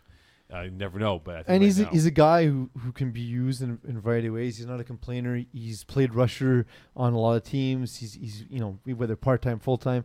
He's he, you know contributes on defense, has interceptions. Uh, you know in those 23 games, he has nine interceptions. He also has eight sacks. yeah. That's that's not common to be able to put sta- stats up in both of those categories uh, with such proficiency. Okay, so who's more of the element? Is it Killer Beast, Lightweighter, or No Cap playing in Division Two? Because right now those teams are not I actually well. don't hate no cap. Why? Why? Why don't you hate No Cap for? Um, there's a lot of talent on no cap. In a sense that they can turn it around, or do you think they just have? I, I that's mean, not look, those are it? those are probably going to be the three worst teams in the division, right? So let me see what Daje is going to be locked in for Roadshow then on April. Oh yeah, yeah, we can punch his ticket. All right, we can enough. punch his ticket now. Um, may, maybe Killer Bees. They're just not scoring. They're not moving the ball. Um, no cap is is a strong. It's a good. It's a good overall roster. Like like you look at guys like Jean-Guy Pell, Edouard Valmy. Like we talked about them last week. We talked about the fact that like you know Sebastien Chrissy Lozon. Like like there's serious players on this team. Chris Lozon is leading the re- uh, Div Two in, in receiving yards or touchdowns right now. Yeah, a- and and I like the way uh, JJ Janvier. Like I love his play style. It's fun. It's exciting. Now, if you can take that and sort of remove some of the mistakes, that would be awesome. But my God, his ability to just stand there and rip it down the sideline 15, 20 yards at a time, it's fun. It's fun. It's Yeah. exciting to see. Um, I do hope, like I said, that, that he sort of starts to limit uh, the mistakes somewhat because five interceptions, only six touchdowns so far. I think that's going to improve. He's just going to start seeing things develop quickly because he has the supporting cast where I don't think Killer Bees or Lightweight do. I think uh, I forget his name that he played with on Jaguars. His snapper. Uh, ho- Eagle hopefully get that up for us soon. The snapper on Jimmy Lee Janvier when he played for the Jaguars in last season or two years ago, number eighty, the snapper. He's missing from the roster. I think he was a safety valve for Jimmy Lee Janvier and what he can do. If the deep ball wasn't there, he just dump it off to this guy, and he would have a, Uh, like he would torment linebackers and literally eat them and spit them out like a cow does with grass, and eat it again. You? Number eighty? Yeah, for uh, Jaguars. No, no such thing. You know, cows don't actually eat grass for nutrition. They eat it to help the digestive tract. Right, but they vomit it. They vomit. Yeah. They eat it. They spit it out. and They take it back in. You gotta do what you gotta do, man. It's Eagles cow's like- life. Hey That was man, life. it's all about discovery, my friend. Uh, but out of those three teams, uh, Peasy, uh, one of them's going to be in the playoffs. Yeah, it's gonna be no cap. So you think lightweight's going to be out? a lot? I think with- lightweight and Killer Bees will not make. It. Orel playoffs. de Rosier. Thank you. Yes, That's that's, the guy that was. Uh, he was a- a calming force for that offense for for no cap, and I wonder if, if Jimmy Lee is going to be able to adapt without him. Perhaps he comes back. I'm not too sure. Yeah, it's like early in the season, you don't know if, if guys just aren't on the roster yet, right? Exactly. Like, did he say no, I can't play, and then by week four he says, yeah, you know what? Actually, my schedule's not that bad. Is he on vacation? Is he not on the team? Like, we don't know that at this point. If anybody does have the insider information, please feel free to join us on uh, Facebook Live and mention in the chat. Eagle, do we have anything in the chat? Not right now, no. All right, not. anticlimactic. very good. As we have tumbleweed coming through. Jesus Uh, Christ, s- Eagle, Thanks, Eagle. be more engaging. I am. Be more You're Setting eating, up our ma- you're eating. Maynards right now, man. That's what you're doing. Eating peachy. Oh, what is it? Peach fuzz? Dave ate some from the other night, I and don't I'm very believe you. upset. Why? I'm Because the surprised it bag wasn't lasted. full. I'm surprised it lasted. It's empty now. And what am I gonna do for the next two Take hours? some There's cookies two then. boxes. Of But I cookies. wanted those. Oh, we're supposed to do the, the diabetes test, eh, for the Eagle? Yeah. Week when do you want to do this? Week three, diabetes test live on Oh, the air. the question. The thing is, though, are we doing before or after? Because if we're doing it after, we have to wait like twelve hours to really see if his blood test, blood sugar goes through the roof. We do it at the beginning of the show, and we announce the results by the end. Oh, 35 plus coming up here. Uh, the last question before we go to 35 plus. Sean Abram, can he carry the the weight of expectations? No. Perfect. All right, 35 plus. Uh, 35 plus. Uh, w- here it is. We re- recap as they play week two. Okay. Oh, they're playing right now. Are, we th- are they, They not? are playing right now. So are we pre-capping the game? So who's Yes. who's in Baie-D'Urfé right now? Everyone. No, but who, who's scorekeeping Baie-D'Urfé? I don't know. Is it not Are we gonna call Simon again? Is it Faizan Munoir? I think I think it's I don't Faizan. Do we have we his can number? find out. Let me call Simon. because I want to call Faizan live on there and ask him how the games are going so far. Okay, so 35 plus. Uh, your thoughts, your piece. I mean, um, there's some teams that are very impressive that we talked about last week, and they show their muscle this uh, week one here. OAS, very powerful. Corey Pecker, a monster. Shane Williams, Brian Talk. These guys really took over and bullied their way for a victory. So uh, we got called out for something Eagle said. Oh, from Um, Karin Puliche. Yeah, he's saying like, you know, uh, yeah, OAS competing in Div Four is a joke. They would, you know, they'd be a Division Two team, and I was like, I don't remember saying that. I remember saying that they're strong, and that they wouldn't fit in Division Four. And then luckily Terry put up the clip of the show, and then I listened to the clip after after reacting to it. Of course, sorry, we need to leave you a message for Simon. Veuillez il y a laisser votre message après le signal sonore. Après avoir laissé un message, vous pouvez raccrocher ou appuyer sur le carré pour entendre plus d'options. Simone, I don't what's going understand. on? Uh, it's Uh, two over weeks now. You have Where are again, you? Eagles one have been out job. of You the playoffs for the continue to Need two more candy. You continue Uh, to I know you're a fail us. corporation, Feed me. but like, come on, I don't even get you back on understand how anyone My could love you. are That we tanking. cannot when you were born, how were you not shoved back in the womb? God, How what am I gonna do? Like, like instead of Eagles are not instead of cutting the umbilical cord, why don't they hang you from the umbilical cord? Just put the the sugar right in my veins. And that was our call with Simon Simone Dagenet. And that concludes the 35 plus. All right, that is it for 35 plus. no, so like seriously, so so we got we got heat for that, and then I was like, and I looked for at the what? From roster. Carmen? Uh, yeah, I, look, I looked at the roster and I was like, "No, I wouldn't have said that about this roster. And then listen to the clip, and it's Eagles saying, "Yeah, they'd be like the four. I'm like, "How would they be the four? Corey Pecker is is on the, is on is the quarterback of the team first of all. First of all, before you even get into anything else, Kevin White, underrated receiver, by the way, for those who He's haven't seven for actually seen him 100 play this receiver. Uh, Shane Williams on the team as well. Like it's it's a good team. It's a good team. Keyshawn So, Thompson didn't even play. and they went up against Montreal Spitfire and uh, they beat them down. And Sean Abram in 35 plus shows us why he couldn't lead. He can't lead a team in Division Two. This North Korean island of 35 plus really is Mm. uh, Geography. sensitive of of Yeah, us. is that what happens? Is that what happened to you, Carm? You got old and you got sensitive.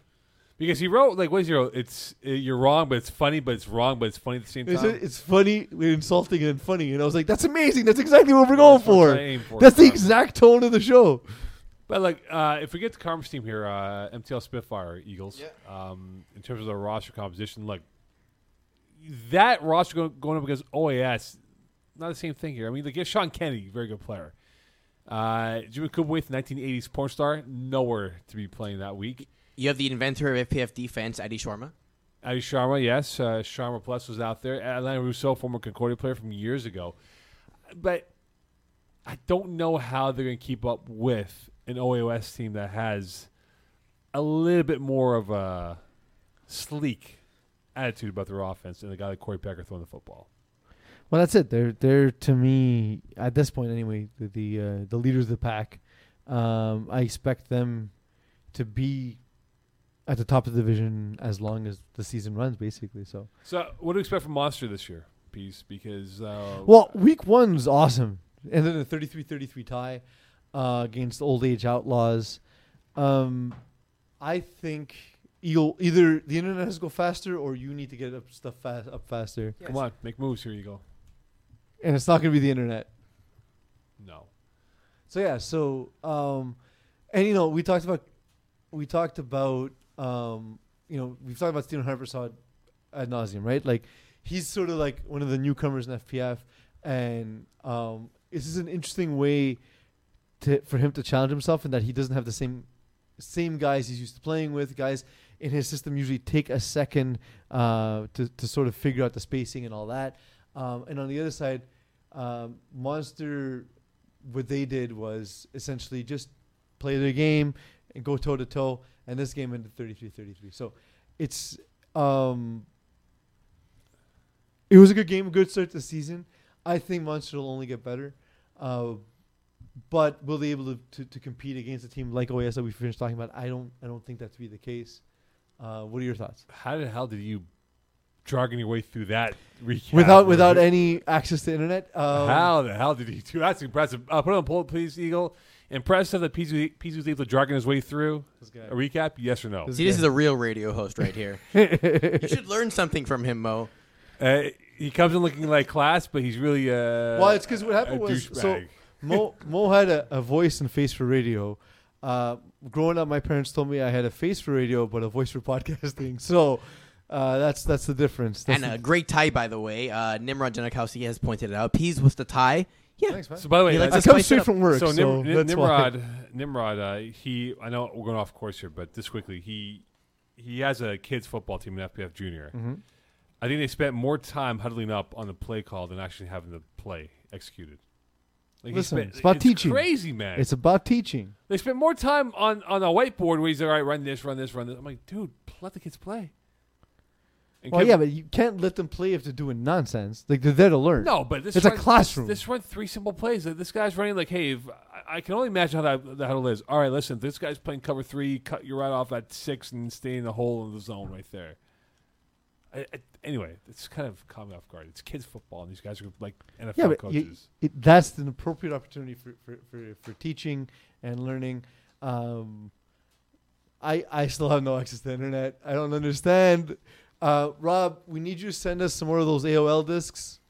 The one we have. Oh, seems yeah, to have run out. We've done that joke so many from the- from times. that was that was. It's that funny because like if there was one person using AOL it was in Rob 2020, who would you think it to be? Because the first person that would come to my mind It's is the last Chapman. person who used a BlackBerry, Rob. Robert Robert Campana. Um, yeah, so Chapman. getting back getting back to Monster, Andy Peterkin, sort of a guy uh, somewhat forgotten, uh, you know, former Div One in quarterback. FPF, but he's a guy who can definitely sling it. Um, and you know, if ever he misses a game, they have uh, Craig O'Brien. You know, so that that's pretty good roster construction. But yeah, Andy Andy Peterkin looked great in this game. Um, and and the, the team itself, the team itself is just well built, and I'm I'm happy to see happy to see him doing well so far. Uh, KTFL draft division. Uh, they have gotten their season underway. Uh, first off, cool names. Pizzazz, very cool name. FPF, very original, which has Brian No, Martin. no, the I'm telling you, the worst names come from KTFL. It just shows me that a we need to physically remove Kirkland from the map of Montreal. Oh, New Ontario. Uh, yeah, wherever it floats away to. Doesn't No. matter to me.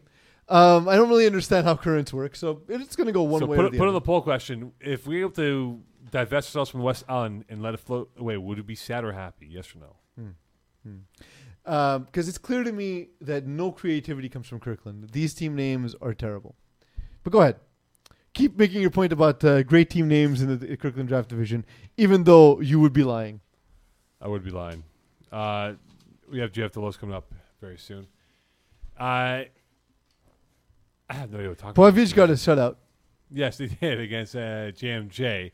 Uh, Pizzazz, looking at Polovich as a roster here. Uh, a lot of former FPF or current FPF players. Uh, Chris So, Rosen. like, if I mention Castor's team you know that dominate I'm this. opening that tab. Then you go to something else, so I don't have the tab open, so I can't join you in the conversation. Eagle also opened that tab. Let's talk about the shutout. well, P- Polovich, a lot of uh, former remakers. You have Yeah, Randy Kastner. Ryan Castor's thrown for the team. I don't know why I almost called him Randy Kastner.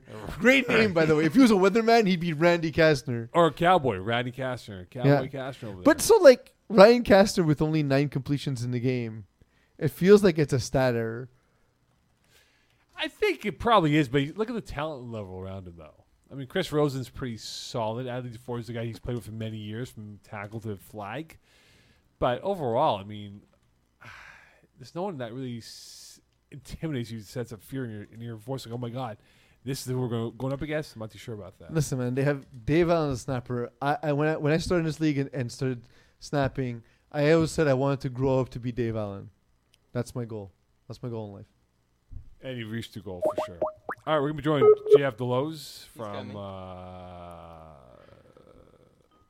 Jagerbomb. That took you a while. It did. Hey guys, JF Delos, good evening. How are you doing today, sir? I'm very good. How about you, Mo? I'm very well. I'm here with PZ and Eagle. Say hello to JF Delos. How's it going, buddy? Hi.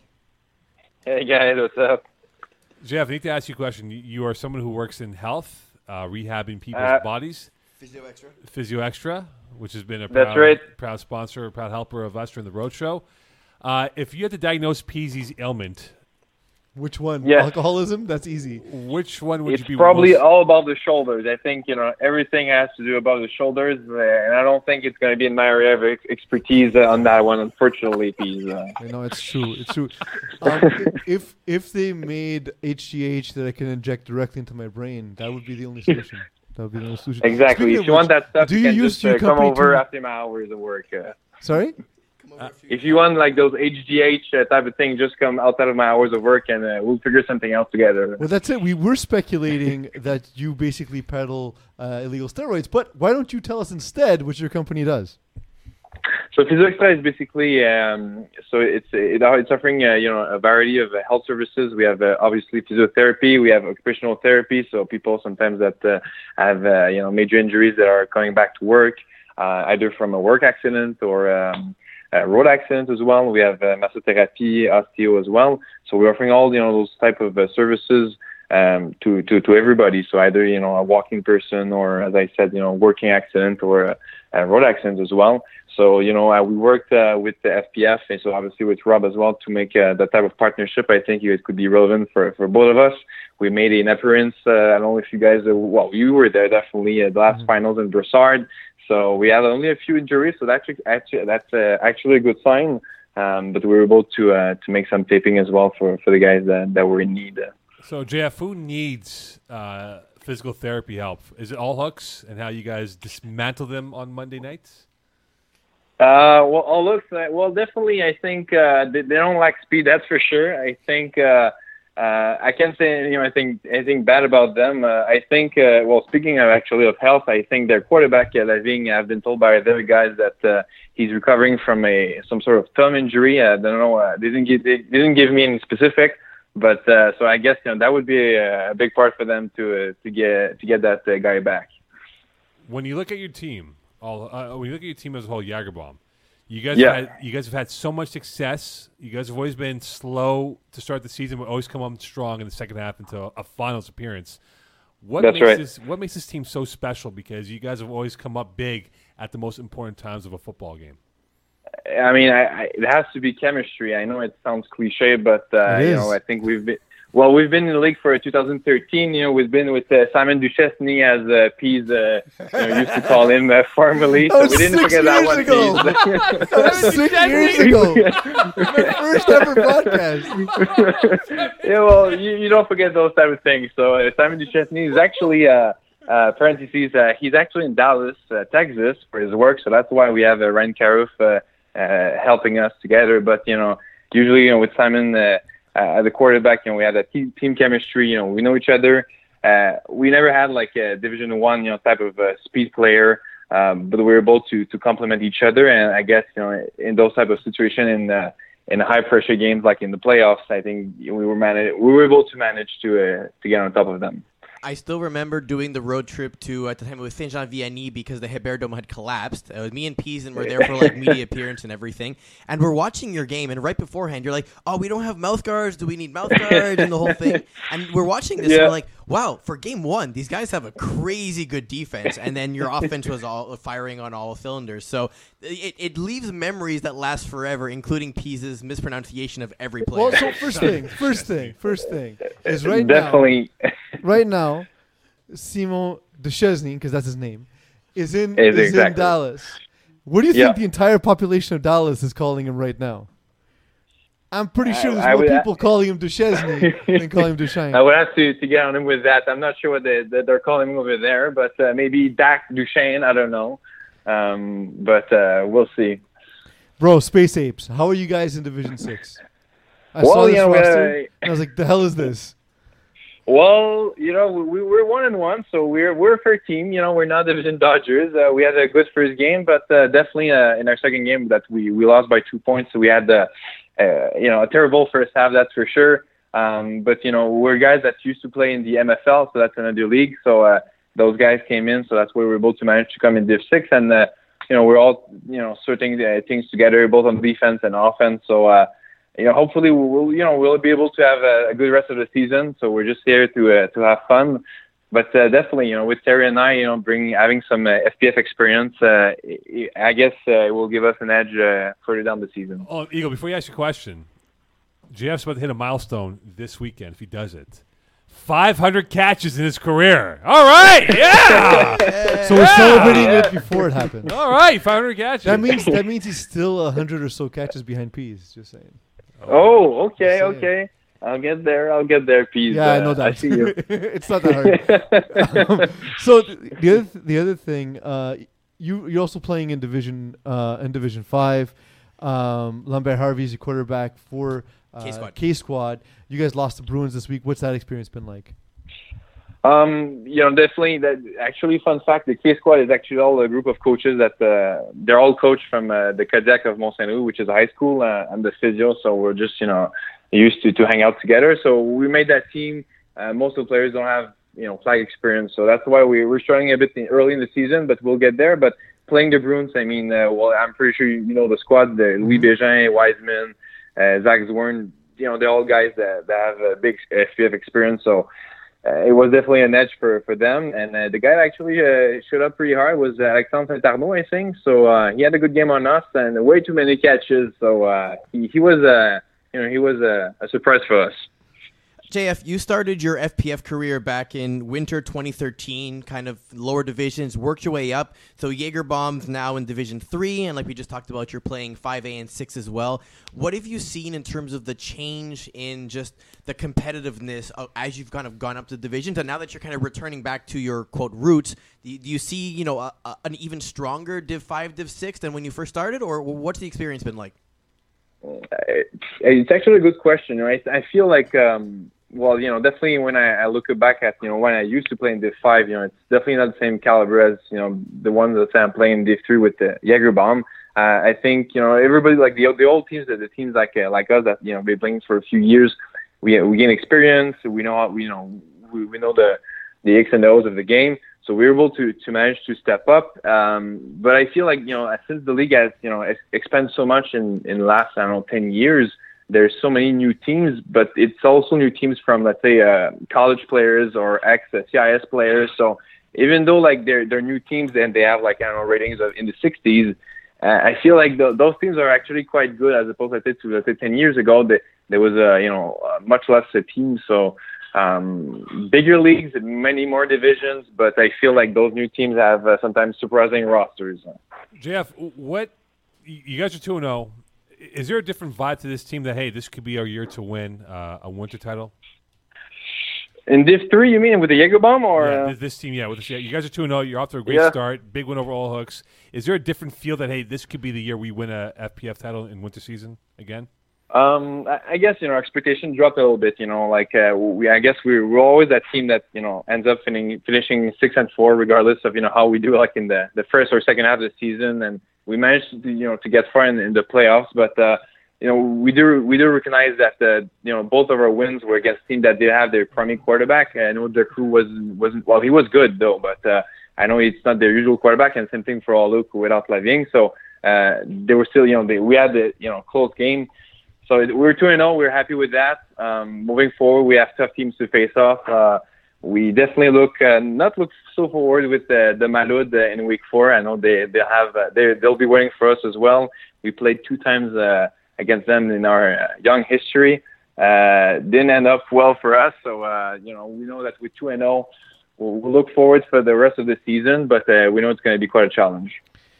Um, JF, you are uh, tall and handsome. What's that burden been like in your life? Well, handsome, it's that's a questionable remark. Uh, you know, depends on who you ask. Uh, tall, you know, depends as well. But uh, it, it's been nice, uh, you know, sometimes to have that that leverage uh, since I have to compensate for the lack of uh, jumps. Uh, jump. I don't have a great vertical as my teammates have been. Uh, uh, joking about me for years, so uh, you know I've been able to manage to to make a few catches with uh, with my height. Jeff, before we let you go, we'll probably see you for the finals with uh, with your uh, company Physio Extra. At Who- least. at least, at least, uh, unless you're playing. Uh, who in your mind is most likely from the broadcast crew to come see you for like a massage? Peasy, Eagle, Simone Dagenais, Terry Tam. Uh, who else? Who else is in the broadcast? Well, you. I Me. think I think it has to be uh, I think it has to be Simon Dagenais. I mean, Oh. uh, you know, seeing that guy, you know, with you know, he, he throws always like 40 yard bombs. At some point, his shoulder would, you know, will just break down. He'll have some sort of tendonitis, uh, and I'll have to take care of him. So it will be with good pleasure that I will do so. But uh, you know, if you just could, you know, to throw some uh, some slants and some drags, it would probably give him a, re- a little bit of rest for his uh, poor shoulder after all those years of uh, throwing those uh, 40 bombs and posts. Yeah, I've been trying to get him to do that for years. Uh, it's not going to change, Jeff. Yeah, you had a sniper. I don't understand why he didn't, uh, you know, use you like you know, 10 targets a game and such. Uh, Because that's that's why- not Simon's system. that, that's why I left. That's why I left. We, we couldn't come to a contract negotiation and got me more targets. Uh, Jeff, uh, again, please tell us about Physio Extra. How can they get in contact with you? Uh, phone number, website, Facebook, Instagram. Let us know how we can get in contact with you for those who need help with their ailments. Yeah. So thanks for asking. So basically, we're on the, we're on Facebook. Obviously, we have uh, our website. Uh, so Physics actually has about 24 clinics in in the whole uh, province, uh, mostly in the you know Montreal area. We have uh, we have the one in Longueuil as well, but mostly it's in, in uh, on the North Shore and in Montreal. Uh, you can look, you know, the, the one that's closest to you. And uh, may I remember to all the slave players and obviously staff members as well that uh, if you you know do call for an appointment, regardless of uh, the specialty that you're looking for, either physio or massotherapy. Uh, we have since we have the partnership, you have a FPF discount. So please do mention that, uh, as you know, we definitely wanted to give that advantage to uh, to all the FPF members. Um, I work personally at the Cartier Clinic, which I direct as well. Uh, so it's next to uh, Sacré-Cœur Hospital as well. Um, so I'll be there, but you know, otherwise everywhere in the in the réseau of Physio Extra, we'll be gladly waiting for you. Well, obviously not to to hope that you injure yourself, but if you do, we'll be uh, we'll be there to uh, take care of you and uh, get back uh, uh, get you back on the field as fast as possible. Jeff Delos, uh, good luck this weekend. You guys have the commission in Baie-D'Urfé, lovely West Island, next Thursday. And we'll see you for the uh, finals, one way or another, whether you're playing or you're massaging uh, Peasy's and shoulders. Tough Lungs in 5A and Chambeau in Division 6. Oh, there you go. So you have a plethora of games come up. Uh, Jeff, have, have a great weekend. Stay warm, and we'll speak soon, pal. Thank Later, you, all you guys. Thank you. Jeff Delos. He really thinks Simone Dagenais is going to uh, be the one that comes to mind. I was gonna go Terry Tam just yeah, because. Terry just will take full advantage of uh, free massages. Well, I mean, it's just uh, where I go to get massages. The ending is somewhat different, and I think Jeff would be comfortable with. Yeah, exactly. All right, let's go into four and four A. Thanks to Jeff Delos. Uh, four A, uh, Peasler um, games that caught your attention from week two of four A. I don't know if PZ has this thing up and ready, but I assume he does. Uh, You there's- assumed wrong, my friend. I friend. assume wrong. you indeed. assumed so wrong. want to talk about Outlaws Super Saiyans. Outlaws won 32-24. Well, so there's game- there's I- a there's a rivalry budding uh, between those two teams, which is awesome. Um, Super Saiyans can't get over this hump when it comes to Outlaws. because they wear orange, both of them. I, I I don't know. I don't know what it is. Um, like they're two really good rosters, right? So like, it's not hard to believe. Um, you know, and and you know, Outlaws have the defective, the, the defected uh, Jim Calethris was not there for that game. Uh, congratulations, GM. Well, I was gonna say, do we do we announce? I, I called them up to send my congrats. I understand. I'm saying, do we announce it on air? Congratulations, GM, we'll leave it at that. on the birth of your daughter. Congratulations from all of us at Calling the Audible. Okay, that was really awkward. yes, that was All right. awkward because we didn't clear it ahead of time. That's I was waiting for a thumbs up from Eagle. Eagle's playing fucking Pokemon. Uh, Pokemon. He's gonna go chase some Pokemon outside on uh, Lingerie Boulevard right now as we speak. We're nowhere near Lingerie That's Boulevard. why But I'm what's saying you go chase them on Lingerie Which is Boulevard. interesting though is Stephen Harpersad threw two picks. Jordan Allard didn't turn the ball over, and yet still uh, Outlaws came out with. I the think win. the second one one possession loss for uh, Super Saiyans this year, but but I, I feel like Jordan Allard, who's improved as a quarterback, I think he's gotten better year by year.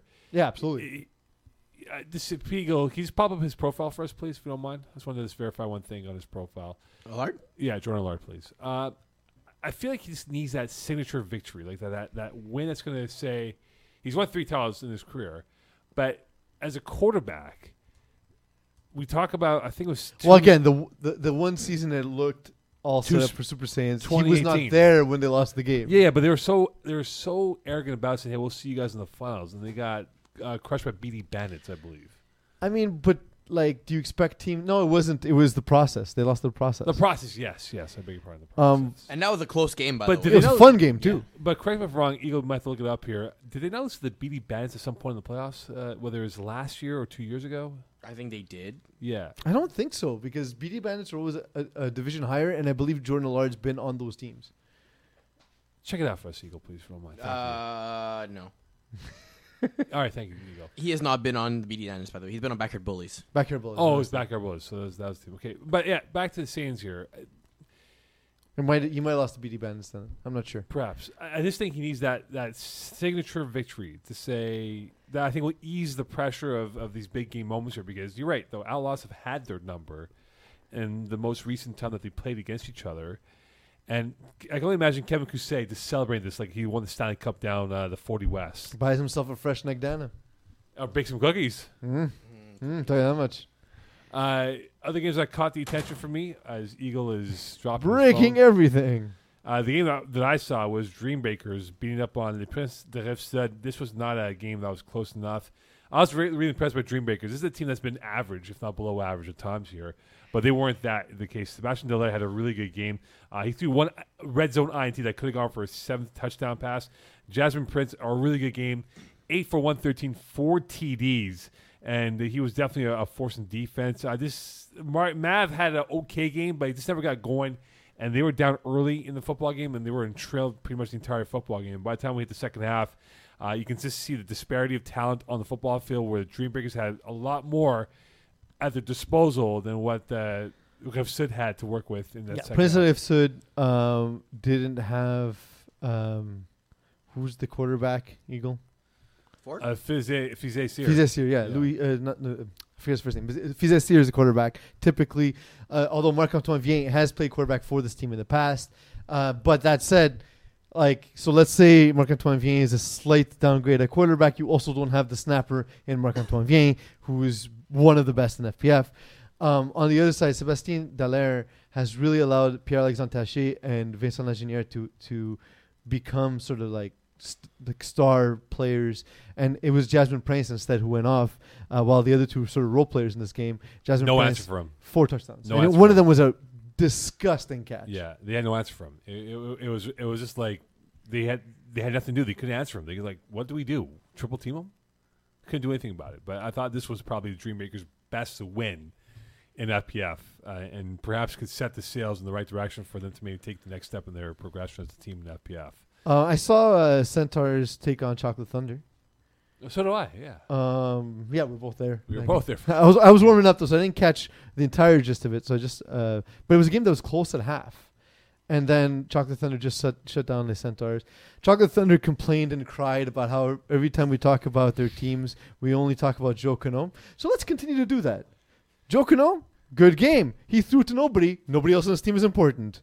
Is that sound about right? Yeah, sounds pretty right. Also, their jerseys are weird. They're supposed to. I see them as straight up yellow. I love them. They're fluorescent green, no fluorescent yellow. To me, they're straight yellow. Uh, Fluorescent- I know you can't see Eagle, but oh, like wait, Ray Dobbs on Showtime though. so. So uh, uh, Kevin Donnett on on my Division Five team looks over and he's like, "Yeah, they're yellow," and then everyone on our team corrected the two colorblind guys and said, "No, it's fluorescent green." Uh, but yeah, shut up with your confusing jerseys and your stupid complaints. um, That's all I got. Perfect. Let's just get to 4B. Uh, we'll talk about Joe uh, Cano in a bit here. Uh, 4B, show me TDs losing to uh, B ballers 45 25. Now, listen, B ballers are going to give you something clear and simple. Get yourself a uniform with numbers on the back of it. Otherwise, your guys who had big games would not lose your stats. And that was the case. And I just, I was a bit surprised by Show Me TDs. They, they, they Well, but like- wait, Mike Adana uh, and Anthony Adana were not there either. So Kevin Lubin played quarterback, which is good. Kevin Lubin's a good quarterback, but again, it's that you don't have your your starting quarterback and you have uh, you don't have Kevin Lubin as a receiver, and you lose Anthony Adana on both sides of the ball. Well, TJ, TJ Co- Cottrell, whose uh, father's former NFL defensive coordinator, Ted Cottrell, was uh, he's big. Mhm. He's a big boy. He's uh, he's gonna figure it out once Mike gets back into the lineup with them. I think they'll use him better than what uh, Kevin Lubin used them. But uh, Mo, are you saying that the B Ballers team should not have stats displayed here? well, no, the the top guy had I think like three touchdowns or two touchdowns, whatever it is. Yeah, I can see them. That's why I'm saying, should they not? Should we be hiding it? I can go change it. Yeah. can- hold on, who changed it? I had it at uh, had, had I hit his stats number ten. Stats. Carlo, it tell wouldn't be him. I I, don't just I like doing I'll to that. look thing. at it afterwards with you, Eagle, and get this corrected because there's two guys that had no numbers that shouldn't have been given stats, but uh, for whatever reason they were given stats. So b ballers they have a, they they go with the explosive play, which works out well for them. And I just didn't didn't think that the uh, Show Me Tees had the horsepower to keep up with them with foot speed. But they didn't. They were they were missing, like so, uh, and especially Anthony Adana. You you're seeing how they're missing uh, speed. He he gives them size and speed on both sides of the ball, and and yeah, if he's not going to be there, Gianni Casati has one less thing to worry about. Throw six touchdowns. Gianni Casati has been a phenom ever since he's he's joined FPF. Uh, when we saw them in Division Six using rolling snaps and him just you know rifling the ball wherever he wanted. Uh, and then finding out about his pedigree, we're like, well, maybe you shouldn't have been in 6D. Cowards. Okay, Mark Andre Charles uh, shouldn't be getting stats because he had no number. That's one Eagle. Uh, and the second guy is Jeremy. Yeah, uh, we can Augustin. handle that off air though. I know. I just wanted to throw them under the bus right Yeah, now. Yeah, but now we're just wasting time on guys who don't Get deserve. jerseys. You get jerseys, my friend. All right, here we go. Uh, Sportira. Special official sponsor of FPF. All right, four A, four B. We'll quickly go through this. 'cause We don't have much time left here. Uh, Joe Cano, rising star at the quarterback position. yeah, let's continue talking about that one guy. Let's continue to talk about that one guy here. Is it him or is it Nicky Paps that makes him a well, it has to be him because nobody else is on the team. We only talked about one player, Joe Cano. Uh, look, Joe Cano. The thing about him that is uh, best is his ability to play when he's got a lead, when things are going well. Um, he's very difficult to beat. But if if you can get to him early, it, it tends to fall apart. So, let me give you a stat about Joe Cano's uh, win loss record: one twenty one and forty seven. Okay. What's the percentage of that, Eagle? Can you do the mathematics on that? One twenty one and forty seven. Percentage. Yeah, his win The winning percentage. Winning percentage. Seventy-five percent. Can you do- do that? You know, on the calculator, please? I want to have that post up on the computer, please. I like making things difficult, difficult for you, Eagle. One twenty one and forty seven. What is that One number? twenty-one And forty and then forty-seven. Seventy-two percent. Seventy-two percent. You're off by three percent. Shocker. You're off by three. You weren't even. You didn't even come up with a number. I didn't come up with a number because I was waiting for you to be embarrassed because Peasy was ready. I right on ballparked it at about 160, listen, I Don't ballpark it, man. I did that Give me the math exact in my mind like a genius. Bam, like that. You ego, the Bam. supposed math Where's your mind? Yeah, Huh? Pokemon. Let's go find Pokemon. Down the street. See, what Mo doesn't realize is that I have full control over the soundboard. Yep. That's fine. Well, we have full control over the show, which we can walk down with you by yourself. Perch. It's true. And le- leave the garage door open. Last I don't know whose side I'm on. Which side gets me paid more? Is it Mo getting fired or me going home? Definitely Mo getting fired. All right, sorry, Mo. Eagle, you're entirely right. Mo's a jerk. We should fire him just like we got rid of Simon. So is Joe is Joe uh, Cano a guy that is a rising quarterback in the ranks? I think he can be. There's still parts of his game, um, like I said, um, specifically when he makes a mistake early. He so it's gonna sound like nonsense, but I promise it it makes sense. He doesn't make a mistake until his first one, and so no one does, right? You can only make your first mistake when you make your first mistake. But what I Mhm. mean by that is, once he makes his first mistake, it it tends to to be a bit of a landslide. So I hope I hope he's able to figure that part out because like you know he's he's a fun dude. He's got a big beard. He's loud. He's annoying. He's a more talented piece. Um, but yeah, the the thing is, um, I will say that's something he's got to kick from his game. He's been to multiple finals now, I believe. Right? Correct. And he's And I almost pick finals, against no? them. Did he not lose in the finals, or has he won a title in the finals? Well, he's won with uh, the U. yes, that's right. But as a quarterback, though, I don't know if he's won as a quarterback. uh, serve your toast. What was that team he had? Peanut butter and jam. Pretty red. Whatever. I think they lost They lost they in the did. finals, right? because they started off. It was exactly the thing we said. Is he, he started off poorly and got away. Okay, so when you think of C2E Inc., do you think that's like the spot where Eagle works in his real life? C two E Inc. Yeah. Do you think that's a spot that Uh, Eagle would work in? no, because That's a consulting Eagle, group, by Eagle the way. is in not energy. committed to Excel. It's it's not in his DNA. He just can't do it. They're 2 0. They are. No one's talking about this 2 0 team. Well, I mean, we're the only ones who would talk about it. We about are it. talking about this 2 0 team, but I mean, they. When you say nobody, it's a it's a self indictment. Well, that's what I'm saying, though. No one's talking about them with us. All right. Well, that's We're the always voices true. of the people here. That's always true. Yeah, we are the voices of the people. Um, I look at the cartoon character Mike Roy, and I feel like he's got steam coming coming out of his ears if nothing goes his way, and then when things go his way, he's got this machismo swagger about him. Just a different color steam. Yes. Uh, are they like? I feel like they're gonna have like some sort of like dip in their performance. Like, it- it's about to happen where they're gonna go on a on a three game losing streak, and now Mike's gonna use this as motivation and say, "Guys, we're committed to excellence." Or excel, whatever the bleep they use as a terminol- terminology or slogan here. Well, his company is committed to Excel. That's that's what the the, the, the company is. So I don't imagine the reference is.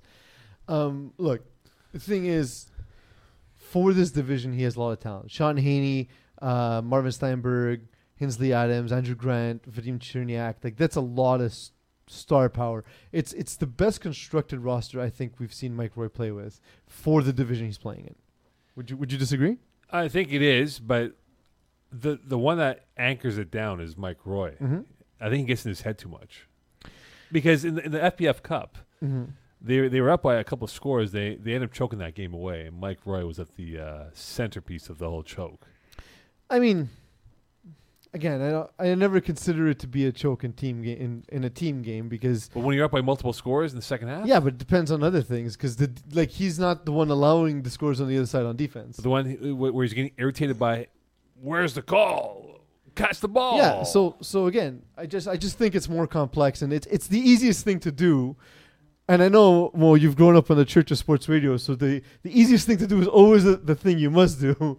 But like, you know, you know, to say someone choked, it, it, it, there's there's 12 players on the field at all times in FPF, right? So it, it well, never they comes only down had to five in their first game uh, committed to excellence.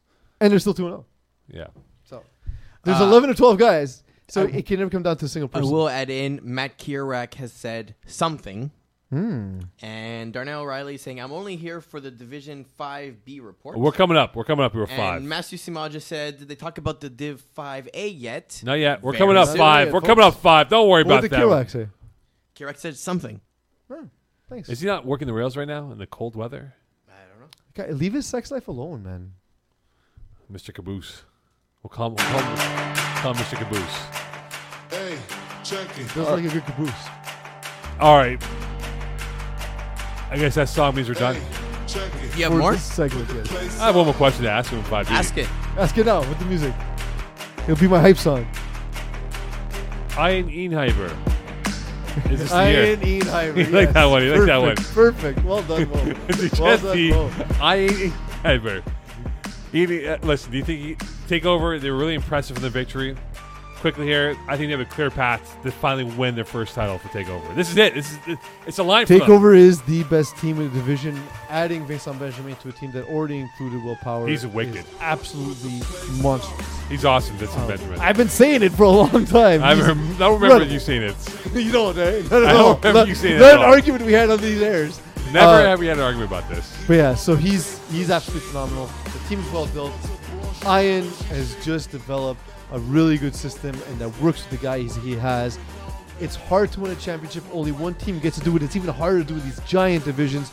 Will he win? There's no way to know. But they are better set up this time around than ever before. The stars are aligned. We'll find out in three months if they will be aligned for him to win for Takeover.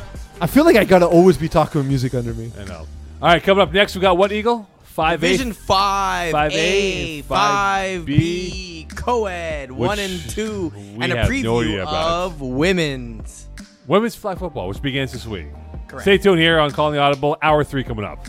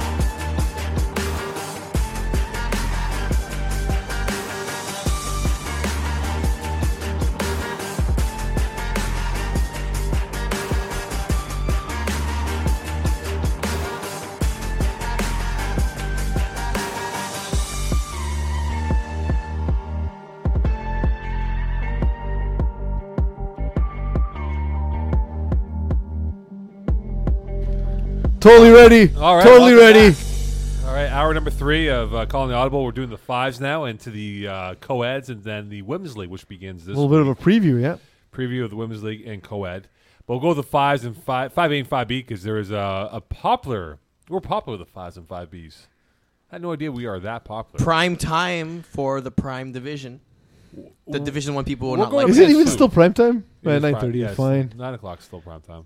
By well, we're prime time right now in uh, Calgary, Alberta, Utah, Arizona. That's prime time. Arizona doesn't have daylight saving, so Isn't that two hours behind now, or is it three hours behind now? I'm never sure. Check it out first, please, Eagle. Vegas too, I think, is the same predicament, right? They're either two or three. Nevada has daylight uh, has it. All right. I think Arizona's now two hours behind us. I believe that's what the case is. It is currently they're in Mountain with no daylight saving, so it's 7:30. nine thirty-eight, two hours. yeah. But then in the summer, it goes to three. Yep, that's correct. Right. Okay. All right. Uh, PZ Mocon here, along with Eagle. Hour number three, uh, five A, five B. Let's dive into it. Um, to get going here for five A and five B, what caught your attention, PZ? Uh, well, looking at uh 5A this week, we already talked about the K Squad Bruins game, so we'll leave that alone. I have a Um, beef with the Bruins, by the way. Another game that. was uh, the attention was drawn to was Ducks and Cover versus uh, Fighting Tigers. Uh, this is one where everyone thought Ducks in Cover would absolutely roll Fighting Tigers, but instead, Fighting Tigers actually fought through it and ended, ended with a tie.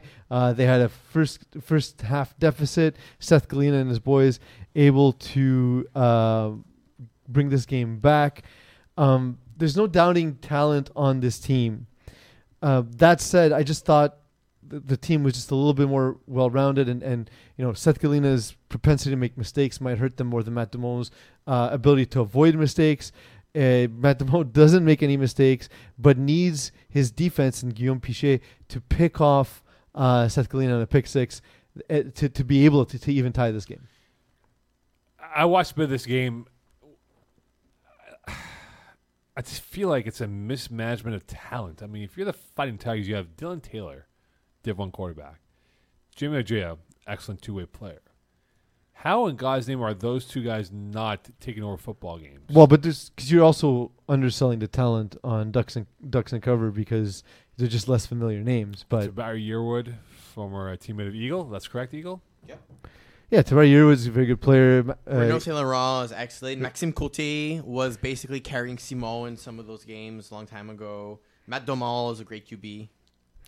And like like a guy like like Saint Laurent, especially on defense, when you have to throw over him, it, it, it like you know I know what you're saying about about Jamie Ojea and, and, and, and Dylan Taylor, but the guy throwing the ball is Seth Galina, right? So a guy who's not the most you know the most accurate quarterback has this this monster standing in front of him where he's got to be able to make throws to get to the intermediate areas um and and that that does make it difficult um and you know the ducks have never put out a team that's not been quality ever since they've joined fpf so again just because you're not as familiar with the players it doesn't mean that they're lacking in talent Okay, look at the uh, team stats, Eagle. Uh, just overall. And don't forget the community all thought ducks and cover would beat fighting tigers and and it was it ended up being you know a lot closer and then ended up in a tie Right. Uh, the ratio of pass run was eight to one, six to one for Tigers, eight to one for Ducks and cover. Uh, PAT, so we're both 0 for 2, but uh, the pass yards, a a big discrepancy. Fighting Tigers 125, Ducks 71 yards. And uh, I wonder who can. I think Seth Glenn has better talent to work with to get himself better. I think Matthew Dumont, we know what his ceiling is. He's a good quarterback, and if he just manages the game well enough, they can win nine times out of ten. Because he's had his hiccups though, where he's had his three, four INT performances, which have been remarkable, and you can never forget those. Yeah. That said, he's also won a championship with He this has. team, and they've moved up with this team. Like the, so the team, this is this is the the best core of players um, in any version of the Ducks team. Is the best core of players uh, Matt Dumont's ever played with. So Renaud Saint Laurent, you think he's more depressed about this tie, or the fact that Dan Maciocia left the University of Montreal since he was I don't see him as a depressed sort of guy, and he, He looked sad when I saw he him put out Monday. an Instagram story celebrating Maciocia's. Uh, he looked promotion. sad when I saw him uh, Monday's press conference. Him and the AD for uh, University of Montreal. I was like, oh, poor them. They look sad. Perhaps I don't know. Like, Bittersweet, emotional. I think. like I said, I I, uh, I thought I just thought you know he seemed to be happy for him on surface, and I was going to give him that. Yeah, there goes University of Montreal down the drain without Dan Maciocia. No, they'll be think good. They'll be fine. They'll be fine. All right. Uh, other games that caught uh, my attention in terms of the uh, overall tip top shape tying voodoo, uh, uh, tying voodoo 26-26. Uh, I asked David DeAndrade, should we blame Terry Town for this tie? Voodoo, uh, if people were watching the Facebook, uh, not Facebook, the Instagram Flag Plus feed, um, by the way, if you're not, you should totally be following us. Uh, we actually had the final play filmed from our Instagram account. Uh, basically, Frank K avoided the rusher, uh, found, I think it was Martin Benjaron, uh, kind of like scrambling in the end zone for the tying touchdown, and then just the extra point was missed by fingertips, pretty much. So Do we have Voodoo the could have actual shot of. Frank K that's been promoted on the FPF site this week. Uh, that is a, that is a classic shot of Frank K. He looked like ooh boy. We're talking this shot right here. That's it. There you go. Look at that shot of Frank K. Eh? Look at that man. That is not an, an endearing photo of uh, game action posed by Frank K. Oh, I think it's pretty good. I like. I chose the pictures, so I, th- I thought it was pretty good. This is, I don't know. Looks a little bit. Uh, If you see any of our photographers walking around, feel free to pose. We uh, All right. we appreciate that. look at these stats here. Um, Tip Top Shape, I believe, has a better group of athletes. But when you look at Voodoo, they're a better cohesive mean- unit in terms of their chemistry, the long term chemistry. But there's there's also very good athletes on Voodoo because Etienne Vaillancourt is, is very fast. Pat Saint Amand, we all know what he can do. Angelo Angelo Garfield, Angelo Garofalo has been Garoppolo. has been a contributing player, and he's even he's played with Dave DeAndre in the past, I believe, on Team Ethnic, not Tip Top Shape, but um, like we know what what he can do as well. Like so, I don't think athleticism is what would ever lacks on Voodoo. What lacks on Voodoo have, is they have is- really good chemistry. what lacks on, uh, on both of these teams tends to be the ability to stop teams consistently, and it's not surprising in, in that way that they that they they uh, they actually ended in a tie. It's still amazing how Terry Tam has the highest offensive rating, eighty-two point two. Terry's a good player, man. I don't know why you're hating him, Terry. I hate Terry. I'm just saying. I actually talked to Dave DeAndre. He was thinking about releasing him after the game. Sorry, Dave DeAndre was going to release him after the game. Was he just a weekly week sub? Perhaps he was. Perhaps he was. Uh, other games that caught your attention: uh, Peasler, uh, Brotherhood Light winning twenty-eight to six. That is a quite. That's Brotherhood Light. Yeah, quite an impressive victory. Quasi Gordon Mall played quarterback last week for Brotherhood Light. Uh, this week, uh, with the win over Tough Lungs, we're now 0 2, a bit of a surprise for them. Uh, Brotherhood Light, as it takes forever for this thing to load up here. And we're looking at this note here. Yeah. So, uh, So pissing them off. um, I, I I didn't expect this to happen in in this particular game. I thought Tough Lungs would put up more of a fight. Um, Matthew Lerner has been developing over time. Uh, we see John uh, Matty Meadows. leading big the team in fan. receptions. Uh, you know, usually in the past, no matter what, Justin Lerner would have been the guy getting all the targets. So it's cool to see that. Um, on the other side, you know, Quasi Gordon Mall just doing the things he does best.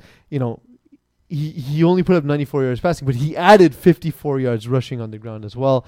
We all know what Quasi can do on the ground. He also added an interception in this game, so um, he he essentially took over this game and made it such that Tough Lungs would have difficulty keeping up. And and they did, um, especially like this is a game that was a blow up, but it was a tie game in the first half, six six. So right. it's impressive. 5B. Uh, we have a big uh, following in 5B. Uh, What, what games caught your uh, got your eye? yeah? Monster 2.0. Okay. Uh, winning over L'Homme de West, the men of West over here, 28 to 12. Uh, our boy Patrick Jason, uh, 12 of 20 for 138, three TDs, one INT. Jazon did very well for himself overall. Th- a good win for Green Monster 2.0. Um, they have a very loaded team, and of course, one guy we must mention uh, that Eagle really wants us to mention because he wrote on the piece of paper over here, right there. You can't trust him with production notes. Nope. Darnell Nope, not at all. Cavis Riley. You got a touchdown in this game. That touchdown. Simo, I always wondered why you're no longer a voice on the radio, but now I know. I'm still am a voice of the radio. That's the whole point of it. Is to create chaos, show the behind the scenes of your. All right, we need to add this I'm here. I'm sure TSN and Co really appreciate that. oh, they do. They I, mean, definitely I like do. chaos. Yeah. Because all- radio is such a thriving industry right now. So the last thing you want to do is make it look like as a professional endeavor. But maybe what's been missing all these years is chaos. Chaos So- is what makes it great. Oh yeah, so uh, Les Hommes de l'Ouest um, struggled. They really couldn't get the ball moving. Antoine Cote did okay in terms of efficiency. He completed a lot of his passes, but um, it, it- it's problematic when you know you, you you took you threw the ball 18 times, got sacked twice. So let's say that's 20 20 dropbacks, and you ran another six times. At some point, um, you you- need to be able to sustain a passing attack. We talked about Quasi Gordon Mall previously and his ability to add to what he does on his with his, with his feet, But what you look here is you see Antoine Cote uh, having 31 more total yards on the ground than in the air. That usually doesn't work in FPF based on uh, how the rules are set up. So we, he needs to add an, a little bit more uh, to his game, I think, before he can be truly competitive. Now, I want to I want to get this clarified for team stats here, uh, Eagle. Uh, you have average plays per touchdown. Now, what does that mean exactly? Is that 14 plays per drive to Yeah. get a touchdown? Per scoring drive. Per scoring drive. So, Well, but did you, does that stat include only scoring drives or all drives? I will find out. because I'm, I'm It's trying to get different. clarification, that means for for the men of West, their average plays for per touchdown was 14 plays per drive. well, for a put it this way: they ran 28 plays, they scored twice, so that includes So, okay. punts and everything. Yeah. So yeah, so it's it means f- that's how many plays it'll take for them to score, not how many plays per drive. Okay, that's what. Okay, that's. But what on I wanna average, sure. let's say like let's say it takes them three drives to, to, to run 14 plays. It'll take them three drives to score. right? Okay, fair enough then. That- I mean, that's big. So what they need to do is either uh, score on less plays or make sure every drive is 14 plays. and that means you lower the score. well, if you run plays fast, like no huddle or something, you can probably get it done. Well, the thing is, they, they ran 91 yards, which could be beneficial, but in the case You that totally they, weren't listening. I I just was gonna covered say, I know. that. two to one. You totally turn weren't ratio. listening to me, Mo. I caught you. there you go. What else? What else caught your eye, Mo? What else? How about that? Uh, go back to the uh, schedule that we have as I go back uh, a couple of clicks here because my computer takes forever to load up. Eagle, as we You're not the only one. Yes, thank you very much. Uh, a game that really uh, caught my attention, and we'll give them props because I know he mentioned to us before. Uh, the U over the Longhorns, thirty-eight to twenty. Um, I know the U have been flying high. The Longhorns have been going in a different direction. It seems like they've been going down division by division every couple of years here. But when you look at the U's victory over the Longhorns, and this was a big score by 18 points, it was. Uh, This is 5A, by the way. no, it's not 5B. They're in 5A. I I'm beg your clearly pardon. looking at 5A. Oh man, stupid computer went back one click too many. Hold on here, my bad. Oh, we can talk about the game. I don't mind. No, no, no. I was talking about five B. Yeah, we want to we want All to right, that's it. Thanks, guys. want to give some love to 5B. Hold on here, five B clicks, man. Take that Uh, do we want to talk about threat level midnight versus Brewers utter destruction? I think we talked about it last week. I mean, was so but like well, it's what's it's, happen? it's what you expect of Eagles.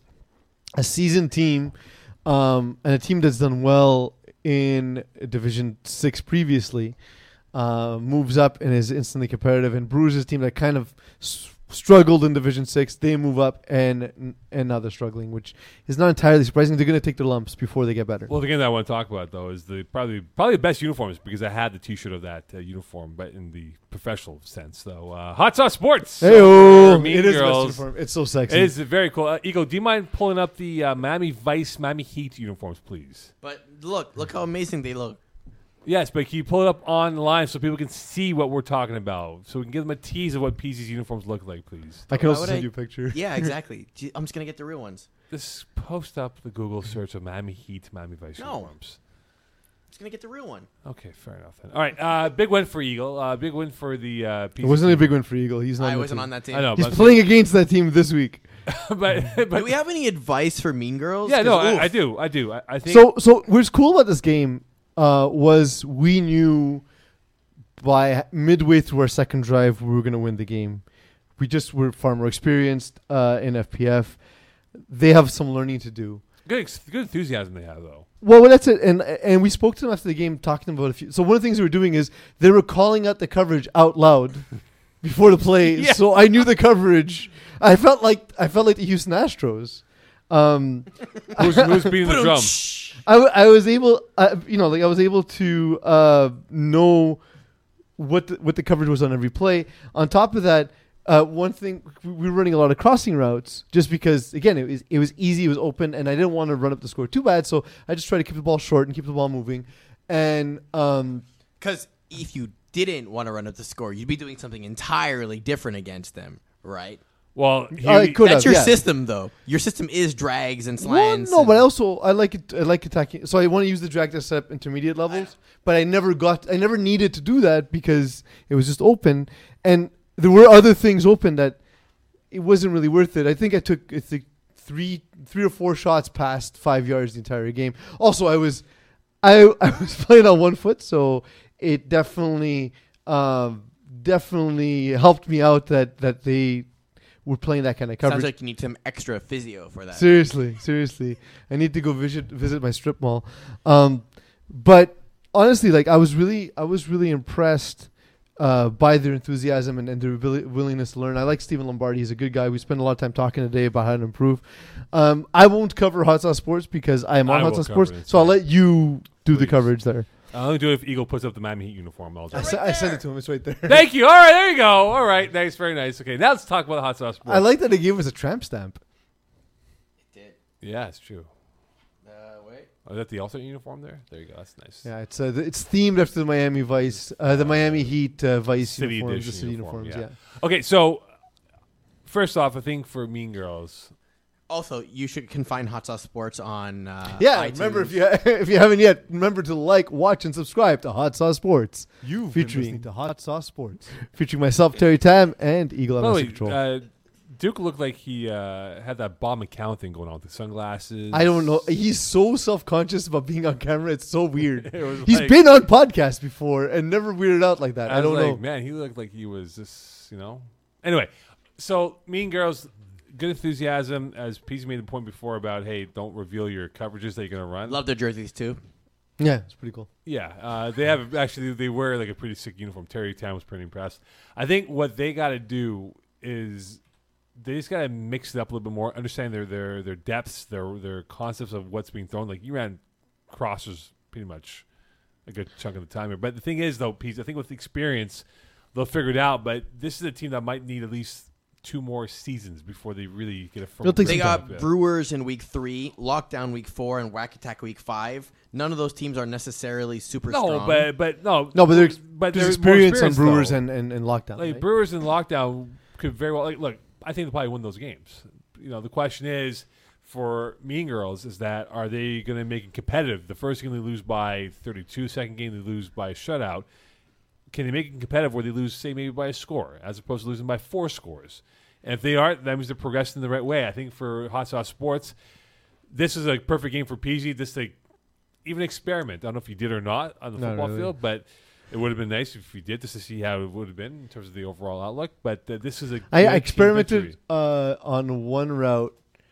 Um I called Mike Adana on a smash in, out, and then up the sideline. Mhm. And um, Mike felt really bad because the the ball hit him in both hands at the back of the end zone, and he was he came to apologize profusely, and then I reminded him of all the times I've dropped the ball for him. Right. So it's even. Whack Attack is probably uh, a a possible win. I Holy Trollers. I don't think they're No, they Holy Trolls will Goats are very athletic, but they're still learning the game too. Yeah. So that could be interesting. And then they end their season with Warriors, Threat Level Midnight, and YSL. and ooh boy, Yeah. So look, the point is we'll come see you in week five. for Week- week three, for, maybe. for Mean Girls, the key this year, if you win a couple games, great. But honestly, take this opportunity to uh, uh, Build improve. the system, basically. Exactly. Learn the system. Learn what works. Um, and that's it. All right, uh, five eight Glow Gang. Are you more impressed now that they're dominant without Arnaud Desjardins? Yes. Because how could you not be impressed with how you said that question? Are you impressed that they're not that they're winning without their stud quarterback? but- yeah, of course. But the thing is, they he he was unreal with uh, Glow Gang, Mm-hmm. and you would imagine to find a guy of that level, that skill set, is so tough. And you would imagine they have dropped them, but they haven't had to drop them at all. They, Well, but like, so he he it's essentially he can play right because he's going to Laval University. Yeah, so he's not- He's not going to be playing. He's not going to be playing. football for at Uh, but do you know this dude, Brendan Gourgon? I've heard the name, but I don't know. Gorgon, by the way, is a better pronunciation. or Gorgonzola. He's a friend of Simon Duchesne. Brandon Gorgonzola is his name now. Yeah, but so Uh, but, do you know who he is? Like, does he play tackle anywhere? I don't Like, remember if he did or not. I'm going to have to look it up afterwards. But, uh, but Eagle, can you check on Hudl? yeah, Checking. Brennan Gougion. But it's a, it's impressive because this is a team that is athletically gifted. Uh, the Spartiate Vilmoreal. Okay, so he has played. So there you go. Uh, ath- athletically gifted, and they. I'm not. Although he's a wide receiver, six foot one, one seventy. So receiver playing quarterback, very nice. But he's an athlete, right? That, that Athlete, that's yes, that's right. I, I just think that they're gonna. they might have some hiccups along the way because I think Arnold is trying to bailed him out quite a bit with his legs and like his arm laser Just rocket, man. laser laser laser. Is he st- is he starting for Laval or not I don't know if he's gonna start for Laval. I think he might have. He'll, he, he's gonna probably be a strong number two. Maybe he'll get a couple reps, but I think in 2021 is when he'll start.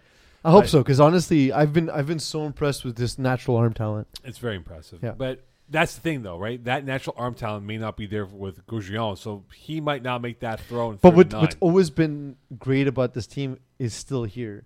Yusuf Cassette, Oliver Surrey are legit shut down big play corners, and th- that's that's what we're seeing. Like, look at this game, three interceptions.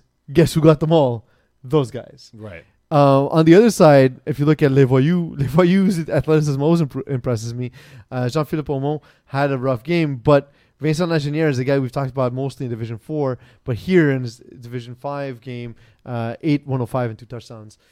You know, that's that's as good as a game as you as you can have in a loss.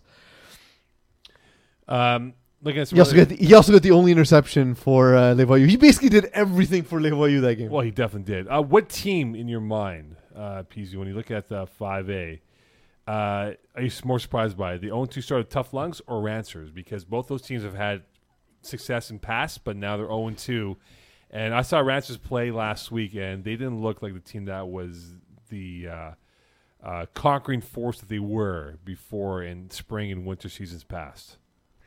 Um, so when it comes to uh, Rancers, that that start legitimately surprised me. I thought I thought they'd be good off the bat. Um, who was the other team? As I'm struggling. Uh, Tough with my Lungs. tablet.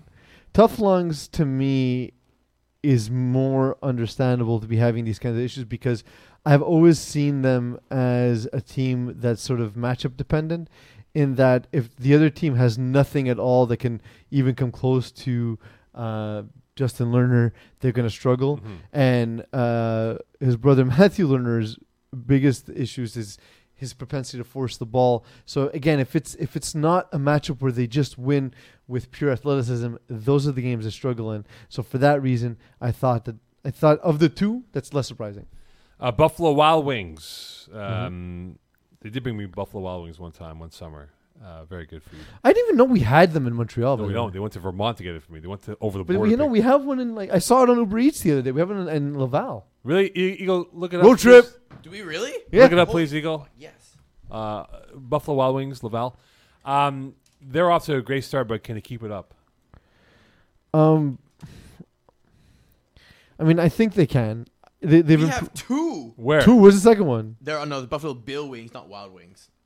Oh, Same thing or not really? No, it's not the same thing. I don't Buffalo know. It is not the Bills, same. Buffalo Bill Wings. I don't eat. I don't eat fast food, so I have no idea.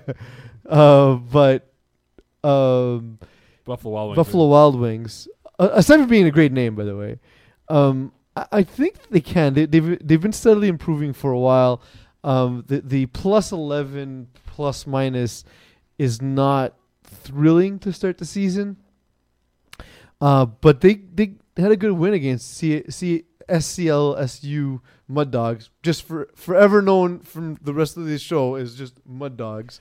Because come on, stop with your stupid stuff. Eagle. There's you- actually three of them. There's one on Pierrefonds Boulevard. Buffalo There's Bills one in on Atwater. Boulevard on Sid and Laval. Is it all there's one Buffalo on Bills? 98th Avenue. No, Buffalo Bill Wings, Buffalo Bill Wings. I don't know what that is. Yeah. So it's not Buffalo Wild Wings. not Wild Wings. That's correct. Oh, my mistake. What is the closest Buffalo Wild Wings to us within drive? I will find out. Thank you very much. Um, I have a beef with uh, the Bruins. Plattsburgh. How the far is Bruins? the drive? Yes, I do. Why? How far is the drive from here to there, please? Thank you, Eagle. Um, so they have nice uniforms. They do. It'll be an hour and a half plus border. Uh, Lacolle, or are we, we're going through a different border? Is this like another scorekeeping beef? No. Because that's never. No, no, no, no, interesting. no. I, I just think they have nice uniforms, and uh, they went yellow on yellow with yellow belts. Okay, so I have a question because I know I know where you're going. You, you're going to ask about the flags, right? Yeah, is there not a league rule about that? You can go color on color.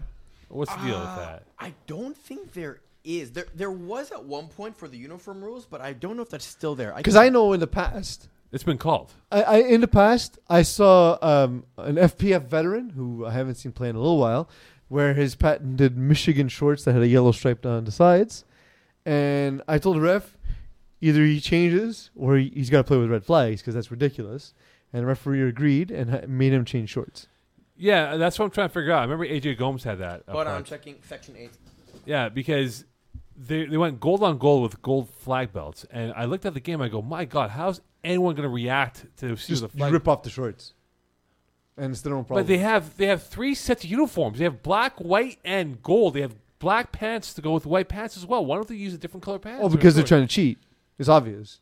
If you're not cheating, you're not trying. And my God, are they cheating? Nelson Pereira, man, he's very stressed out. Like I find he's very stressed out. Yes. Like he just looks like he's constipated all the time. like really, like look at his face though. Like he's like, all right, let's go. You know. But is there not a rule on that though? Because if there is, th- th- they should know that though. Uh, not an official roster regulations. I'm checking our other one just to be sure. I just think that there should be some sort of rule about that. Let's go to five B. Um, here's the one question I have for you: What team will fail miserably in five B this year? Like that, you're going to say, "My God, they're going to be a zero and ten." I mean, there's a team quarterbacked by peas, so um, I think I think that that's always a chance. But in in all in all seriousness, uh, there are some teams that are going to struggle. I mean, I don't say fail miserably because the like the the um, the yardsticks moved somewhat, right? So like it depends on what your expectations are coming into the season. Uh, a team like New Wave or a team like Warriors are we're expecting to to come in and be strong. Mhm. So far, they have. Uh, Warriors have allowed only 24 points. New Wave's allowed only 12 uh, so far. Mean Girls is a team that's going to struggle. Uh, so if, if that's your definition of failure, How about this established team that will struggle? Not not a Established new team? No, because you know it's all it's good for business, right? We don't insult new. I mean, business. Lockdown's going to struggle this week. They're They going to have Girls, no? their, their heads caved in by Hot Sauce Sports. You owe me cannolis for. Oh, wait, what's the, what's the bet here with you two guys? cannolis? Yeah. Live on air? Hold on. Here's double- Oh, that's actually good. double or nothing. All right, Double here or we go. nothing. Here we go. But it's Ter- got to be like Alati cannolis though. Okay, table of terror. I mean, it's going to be from whatever's convenient for me, probably Montebello. Aw, I mean, it's Table- not bad. Montebello's though. a good. Yeah, that's table of terror. You have to finish the whole box of cannolis on air. How many cannolis? The are in a way box? that's the, I can, first of all I can't. I will vomit. That's okay. That's perfect. How, that's like- how many cannolis are in a box though? 12? Oh, I can do that. How about we go 24? No, 24 is a lot. 24 is possible. Okay, big boys. Let's go. I, Maybe I, throughout the whole night, couldn't- all of us. I couldn't that's a lot of eat two. I couldn't eat two, Mo. Uh, I'm old. I don't have a young man's stomach, dude. Oh, man. Come on, guys. I can't do the eating punishments. I don't know how you guys do them. Um, Well, tell me, when you guys didn't bring me uh, mustard for my hot dogs, I died on guy, hot dogs. you had me make you all beef hot dogs. I did. There was a rule at one point, by the way, for the jerseys and the uh, the the belts rather, and your things. It's no longer in the rule book. So Why? Unreal. Um, so Okay. so if an established team, uh, other than Lockdown, who've got their only win in the season, um, I guess the only other one I can really think of is going to be Brewers because coming up a division, uh, you know, they're they're kind of nice pushed into guys, it because they, though. they, ki- their cap hit moved up. Um, But they're nice guys, though. they are nice guys, but th- I think I think this is good. They're they're a little bit out of their depth, uh, I believe. Um, other than that, is there anyone else? Man, Clinker's got to turn it around. D- I don't even By the way, they are terrible, man. Whoa. I don't get it. Man, they, it's like they have like a disjointed like chemistry going on right now with the Clinkers. But I, I don't under- understand it. Like the, the the roster seems like to be good. Like Tony Curry is an experienced snapper. Eric Contain is fantastic defender.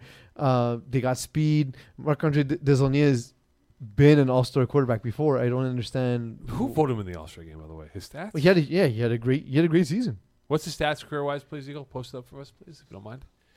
Uh, Marc Andre Delaunier. Desaulnier, who uh, ruined a really nice picture of uh, of us at your wedding. Needs to be his profile pic for the league. Like, we had a nice picture of President Campana, Brent Bach, and Stefano uh, Yeah, so in- and I. In spring twenty in uh, yeah, sorry, in spring oh, twenty yeah, he had eighteen, some really good numbers. 40 he uh, he threw forty two touchdowns, twelve interceptions. And then, well, spring 19, he threw 40, no? You see? He's- 42? he's oh, thrown- 40. He's thrown forty three times in one, two, What's his career passing stats? Oh, look at that in six in six seasons. He's thrown. That's Sorry. such a really, Pete, that's a really good photo of us, and he wrote it. like, it's a really good photo, man. It otherwise was a very good photo. Um, the, he, of of his five completed seasons at quarterback, he's thrown forty touchdowns three times. That's pretty impressive. He's got a three to one quarter uh, touchdown interception ratio, sixty one percent completion percentage. Like he's he's been good. He's been good, Mo. Uh, Mo Andre Desaulniers. That's a perfect cutout too. Well done, Eagle. Thank you. Well done, Eagle. It looked like it was his head on you wearing a cape. No, it wasn't though. It did look like a cape. A little bit of a cape. Oh man. Maybe he's Batman. uh, Warriors. Uh, I think they have the right formula now. I think they do. I think they've uh, tempered their emotional levels.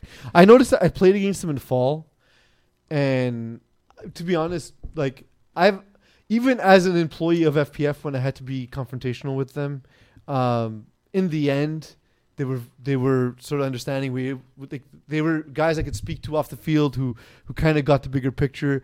It's just their on the field antics was still questionable. So I was worried about playing them in fall. I was like, man, I don't want to deal with these headaches. But we had a great game. It was competitive. Uh, they lost the game, and you know didn't even have a bad thing to say. They were really, you know, they, they, they, they just really seemed to enjoy the game while they were there. Um, I, I like the team. I think it's solid as constituted. Uh, they've played lockdown and whack attack. I'm curious to see how they do now facing, uh, you know, the, the next part of the schedule gets difficult for them as they face Holy Trollers, You Southside have the Feasters, schedule up there, and Eagle, if you Threat don't Level mind, Midnight. please. What? The schedule for everyone to see. I, I know, but okay. Uh, You've seen it. You've I'm seen saying it. But you know. So Holy Trollers, Southside Speedsters, and Threat Level Midnight are the next three games. Those ones are going to be challenges. So I'm curious to see how they do. I- I wonder how Solomon will, will, will, will do. Which one? Uh, the quarterback. Mike. Which one? Michael. Mike, Sc- Mike Solomoni. Michael Solomon. Because he's he's had his. he's It's had funny his- because Stefano Solomoni started a game. I see what you said. Yeah. Did he, did he quarterback against you Yeah. guys? Okay. You guys couldn't beat a backup quarterback. We couldn't get back a quarterback. Jesus. Just one of those games. All right. I, I think that he can he can win a game on his arm, but then he just blows up, and, that's where I just wonder now. You mentioned before, Peas.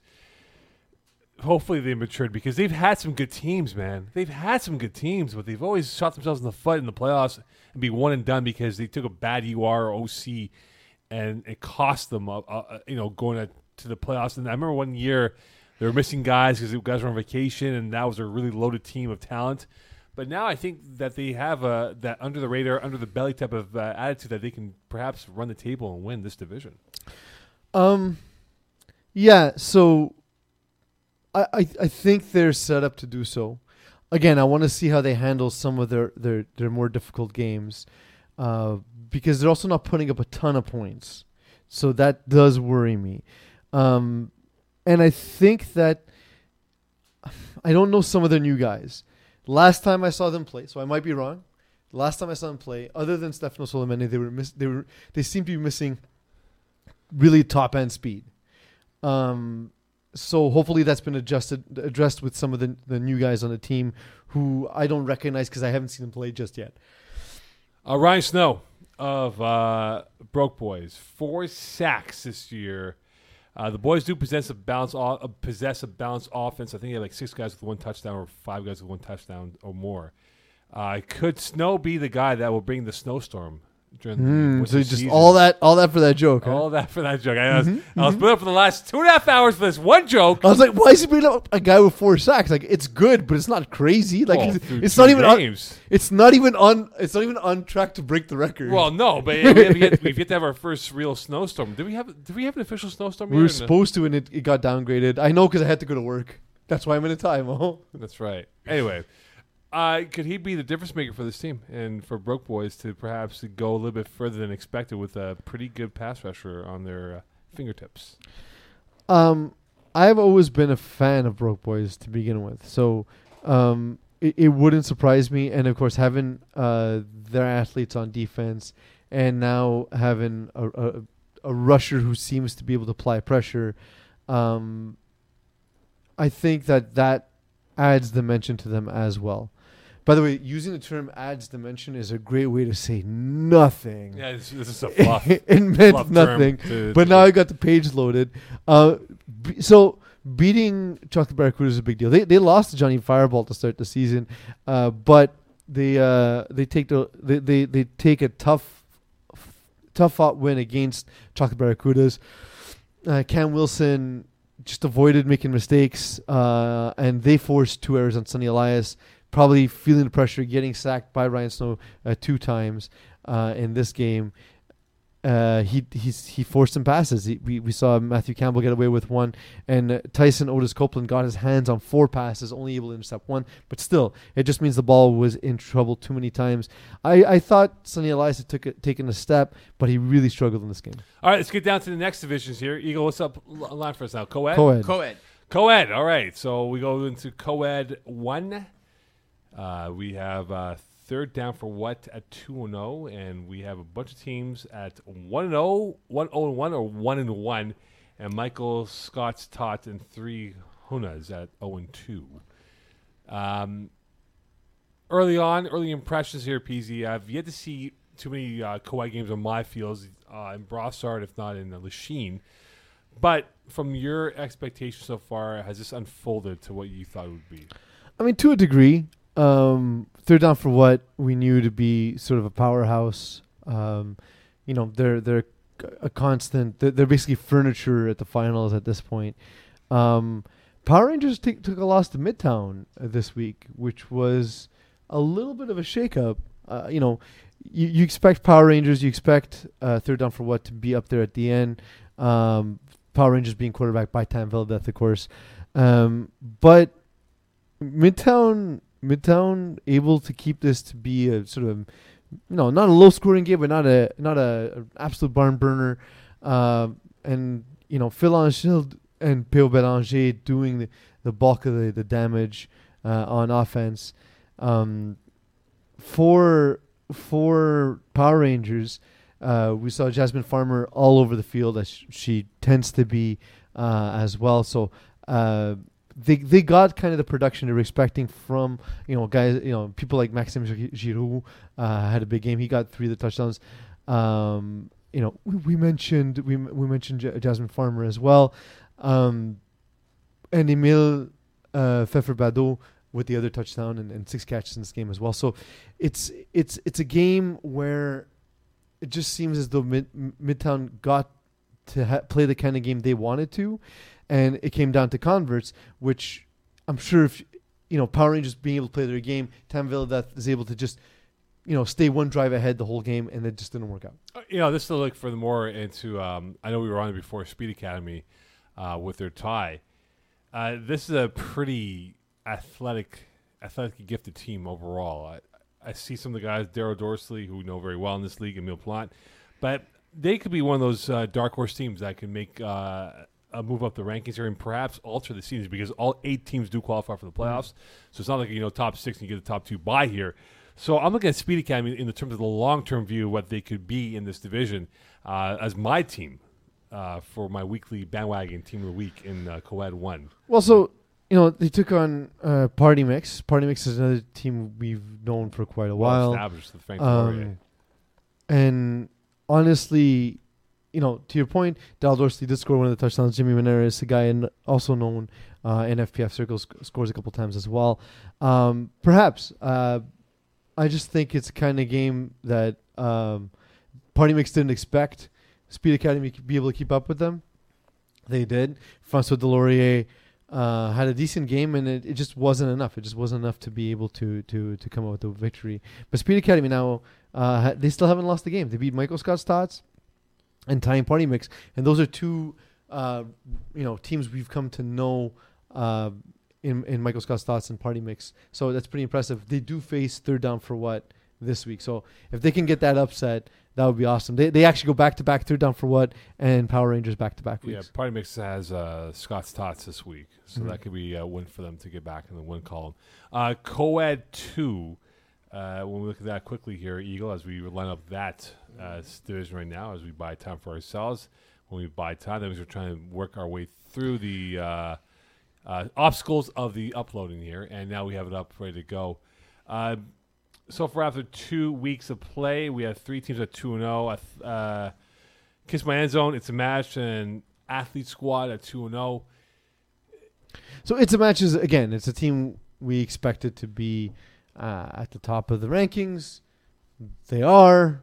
Uh, Alexis Labonte, uh, you know, he played he played well. He protected the ball. Um, he scored five times. A lot of times it's going to get you the win, and that's exactly what they did. Although al- almost all the scoring coming in the first half, just an absolute onslaught to start the game. Um, this team is is well built. Um, going up against A Town, um, I'm curious to see how A Town develops over the season. Um, I want to see how how good they look with a few games under their belt.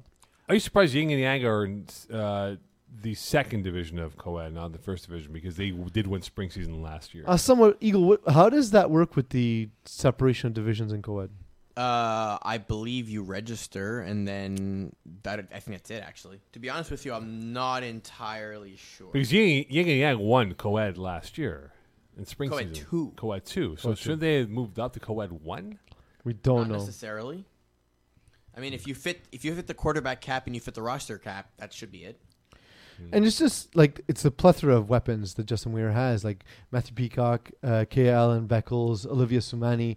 Um, these are all people he can go to to make big plays, and um, it was rewarded. It, it, it it's and has been rewarded. So it is surprising, given that they won co-ed two, to see them back in the division, and, and we expect them to to run the table. But sort of like the storyline we can follow season long is is wh- whether or not they can be deth- dethroned by either a new up and comer or, or one of the teams built specifically to beat Yin and Yang. I have a question for you guys. Yes. Uh, Yin and Yang, they got Jays next week.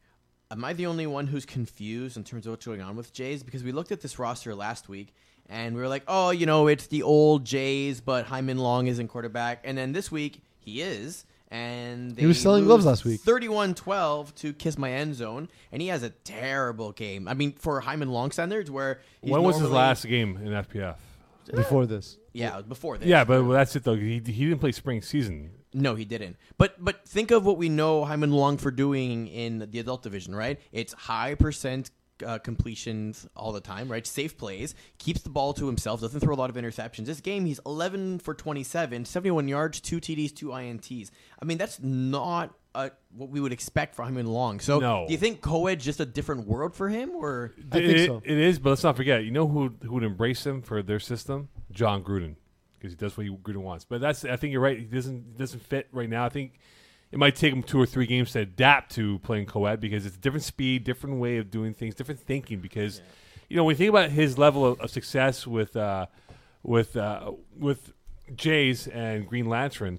They've played some in high intense stakes uh, of football in finals in, in, in years past. So I think for him, maybe it's just reading the play and letting it develop a little bit more longer than throwing it quicker than, than he anticipates.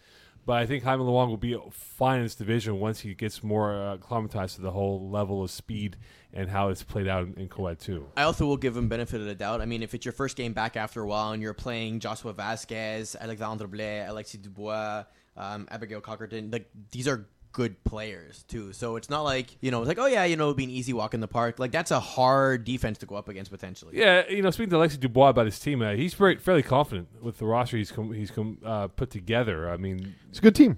it's it's a solid team, and uh, they were quite happy. Uh, I think they had played Yin and Yang, I believe. I kissed my end zone. They did, and they won. And they won, and he was saying we're, we're really happy because there's a lot of former teammates of uh, a very popular man on that team, Gino DeFazio, that they were very happy to get the victory over. So I think Kiss My End Zone, they could perhaps go on a run now and perhaps be 5 0 or 4 0 by the time we hit the Super Bowl break in, uh, in two weeks' time from now. Absolutely. Okay. Do we want to look at the women's division? We no do. games played, but this is gonna be the first week, um, effectively ever in FPF. All right, this is what we're going to do. Uh, can you go to the women's page for us, please? Yes, Eagle, thank you very much. All right, we're going to pick one team each. Eagle, can you tell us a bit of the history though of the women's division, how they came to be in FPF and so on? Uh, well, just as a general type of conversation around it. So it's been something we've been looking to do for the longest time.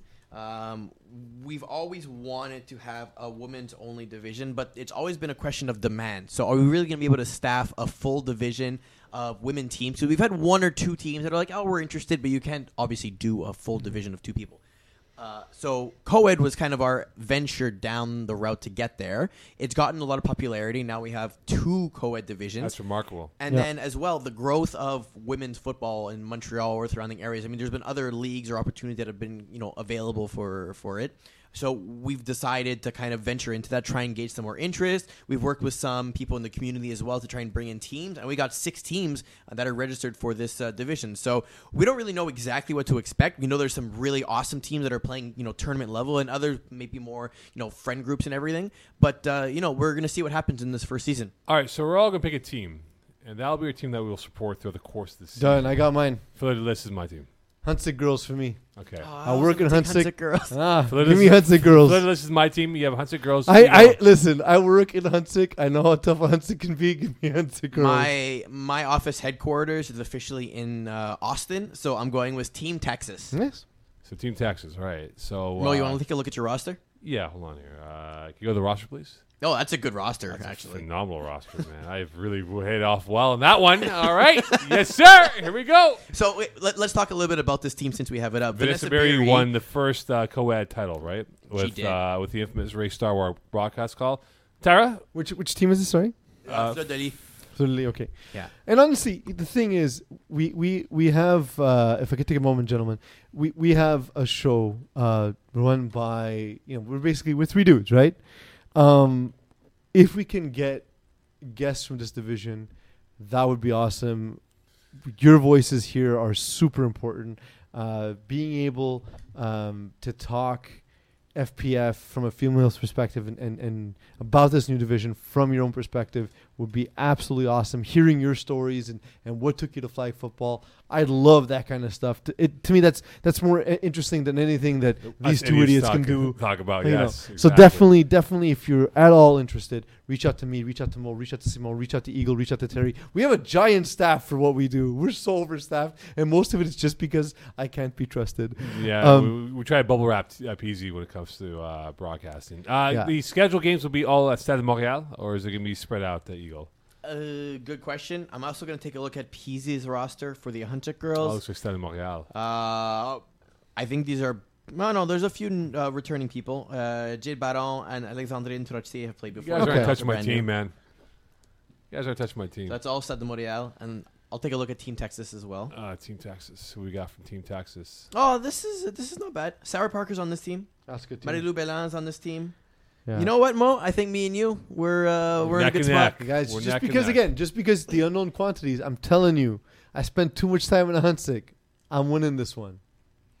I'm Do we winning want to this take a one. look? Okay, so let's take a look at district, just again, so we can take a look at Are the we roster. are we betting? So so um. The loser of the three of us has to buy. Done. Constance Millar's on this roster. Uh, yeah, because that. the whole. Uh, correct me if I'm wrong. The women's final will be roadshow weekend, right? April Yes, 4th it and will. 5th? Okay, so are we doing regular season, or are we saying who's going to win the championship? Regular season, the lowest record of the three has to has to pay the bill at Dunn's after the road show Done.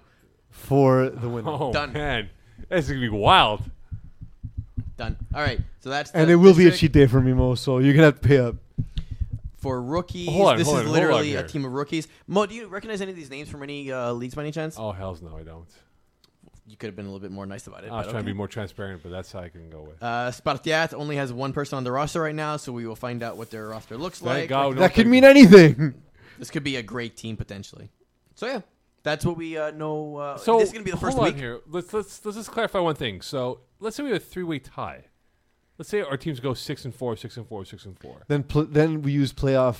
Like, Can't we just tie break using our usual tie breaks? What point differential? Points for? Like, are we using that? Or are we? or do using we go like like playoff like standings where like the last team standing, is the winner, and wins. first one eliminated? is paying for? Well, It's paid. let's Well, say hold on, say- if that happens, we resolve it at that point. But hold on, Otherwise, it let's should be say, based tiebreakers. Let's Yeah. say all three teams get bounced in the first round. So we're going by by At that hour. point, we use our actual. We use the FPF tiebreakers. okay, so FPF tiebreak. I think we have enough stipulations in here. Okay, so we have our teams picked, and we have Dunn's on the line. Can't wait. Can't wait. Um, anything last words here, boys, before we wrap it up? Um, no, All right. I'm excited. I'm excited for the first week of women's action. Let's get it Stade done. de Montréal, here we come. Look forward to it, and uh, we'll definitely expand into the uh, women's division to hopefully get someone on in the next com- in the coming weeks here, and uh, we'll look forward to doing that. Are we just gonna stare at the camera, not saying anything? Really? That's what you're gonna do? Really? That's what you're gonna do. You realize there's a break now. Yeah, shit, tomorrow. This is when you need to talk. I work with incompetence. All right. Well, I guess I'm doing the sign off for tonight. Thank you for tuning in, calling the Audible week two. This was awesome. Uh, thank you to our guests uh, this week. We had Andrew Langbird, uh, JF Delos, and we had uh, Rory Simerjian. Pronounced that properly. Follow Rory Simerjian on Instagram to go check out his plays. Unfortunately, I couldn't get that in time, but awesome stuff. Uh, tune in next week uh, where we're going to take a look at the results of the uh, week one of the women's division. Uh, we'll talk about 35 plus for five minutes as they play, and we'll probably make fun of the finest roster just because. From all of us here at Calling the Audible, thanks for tuning in. Good night, Carlos Beltran. Bye.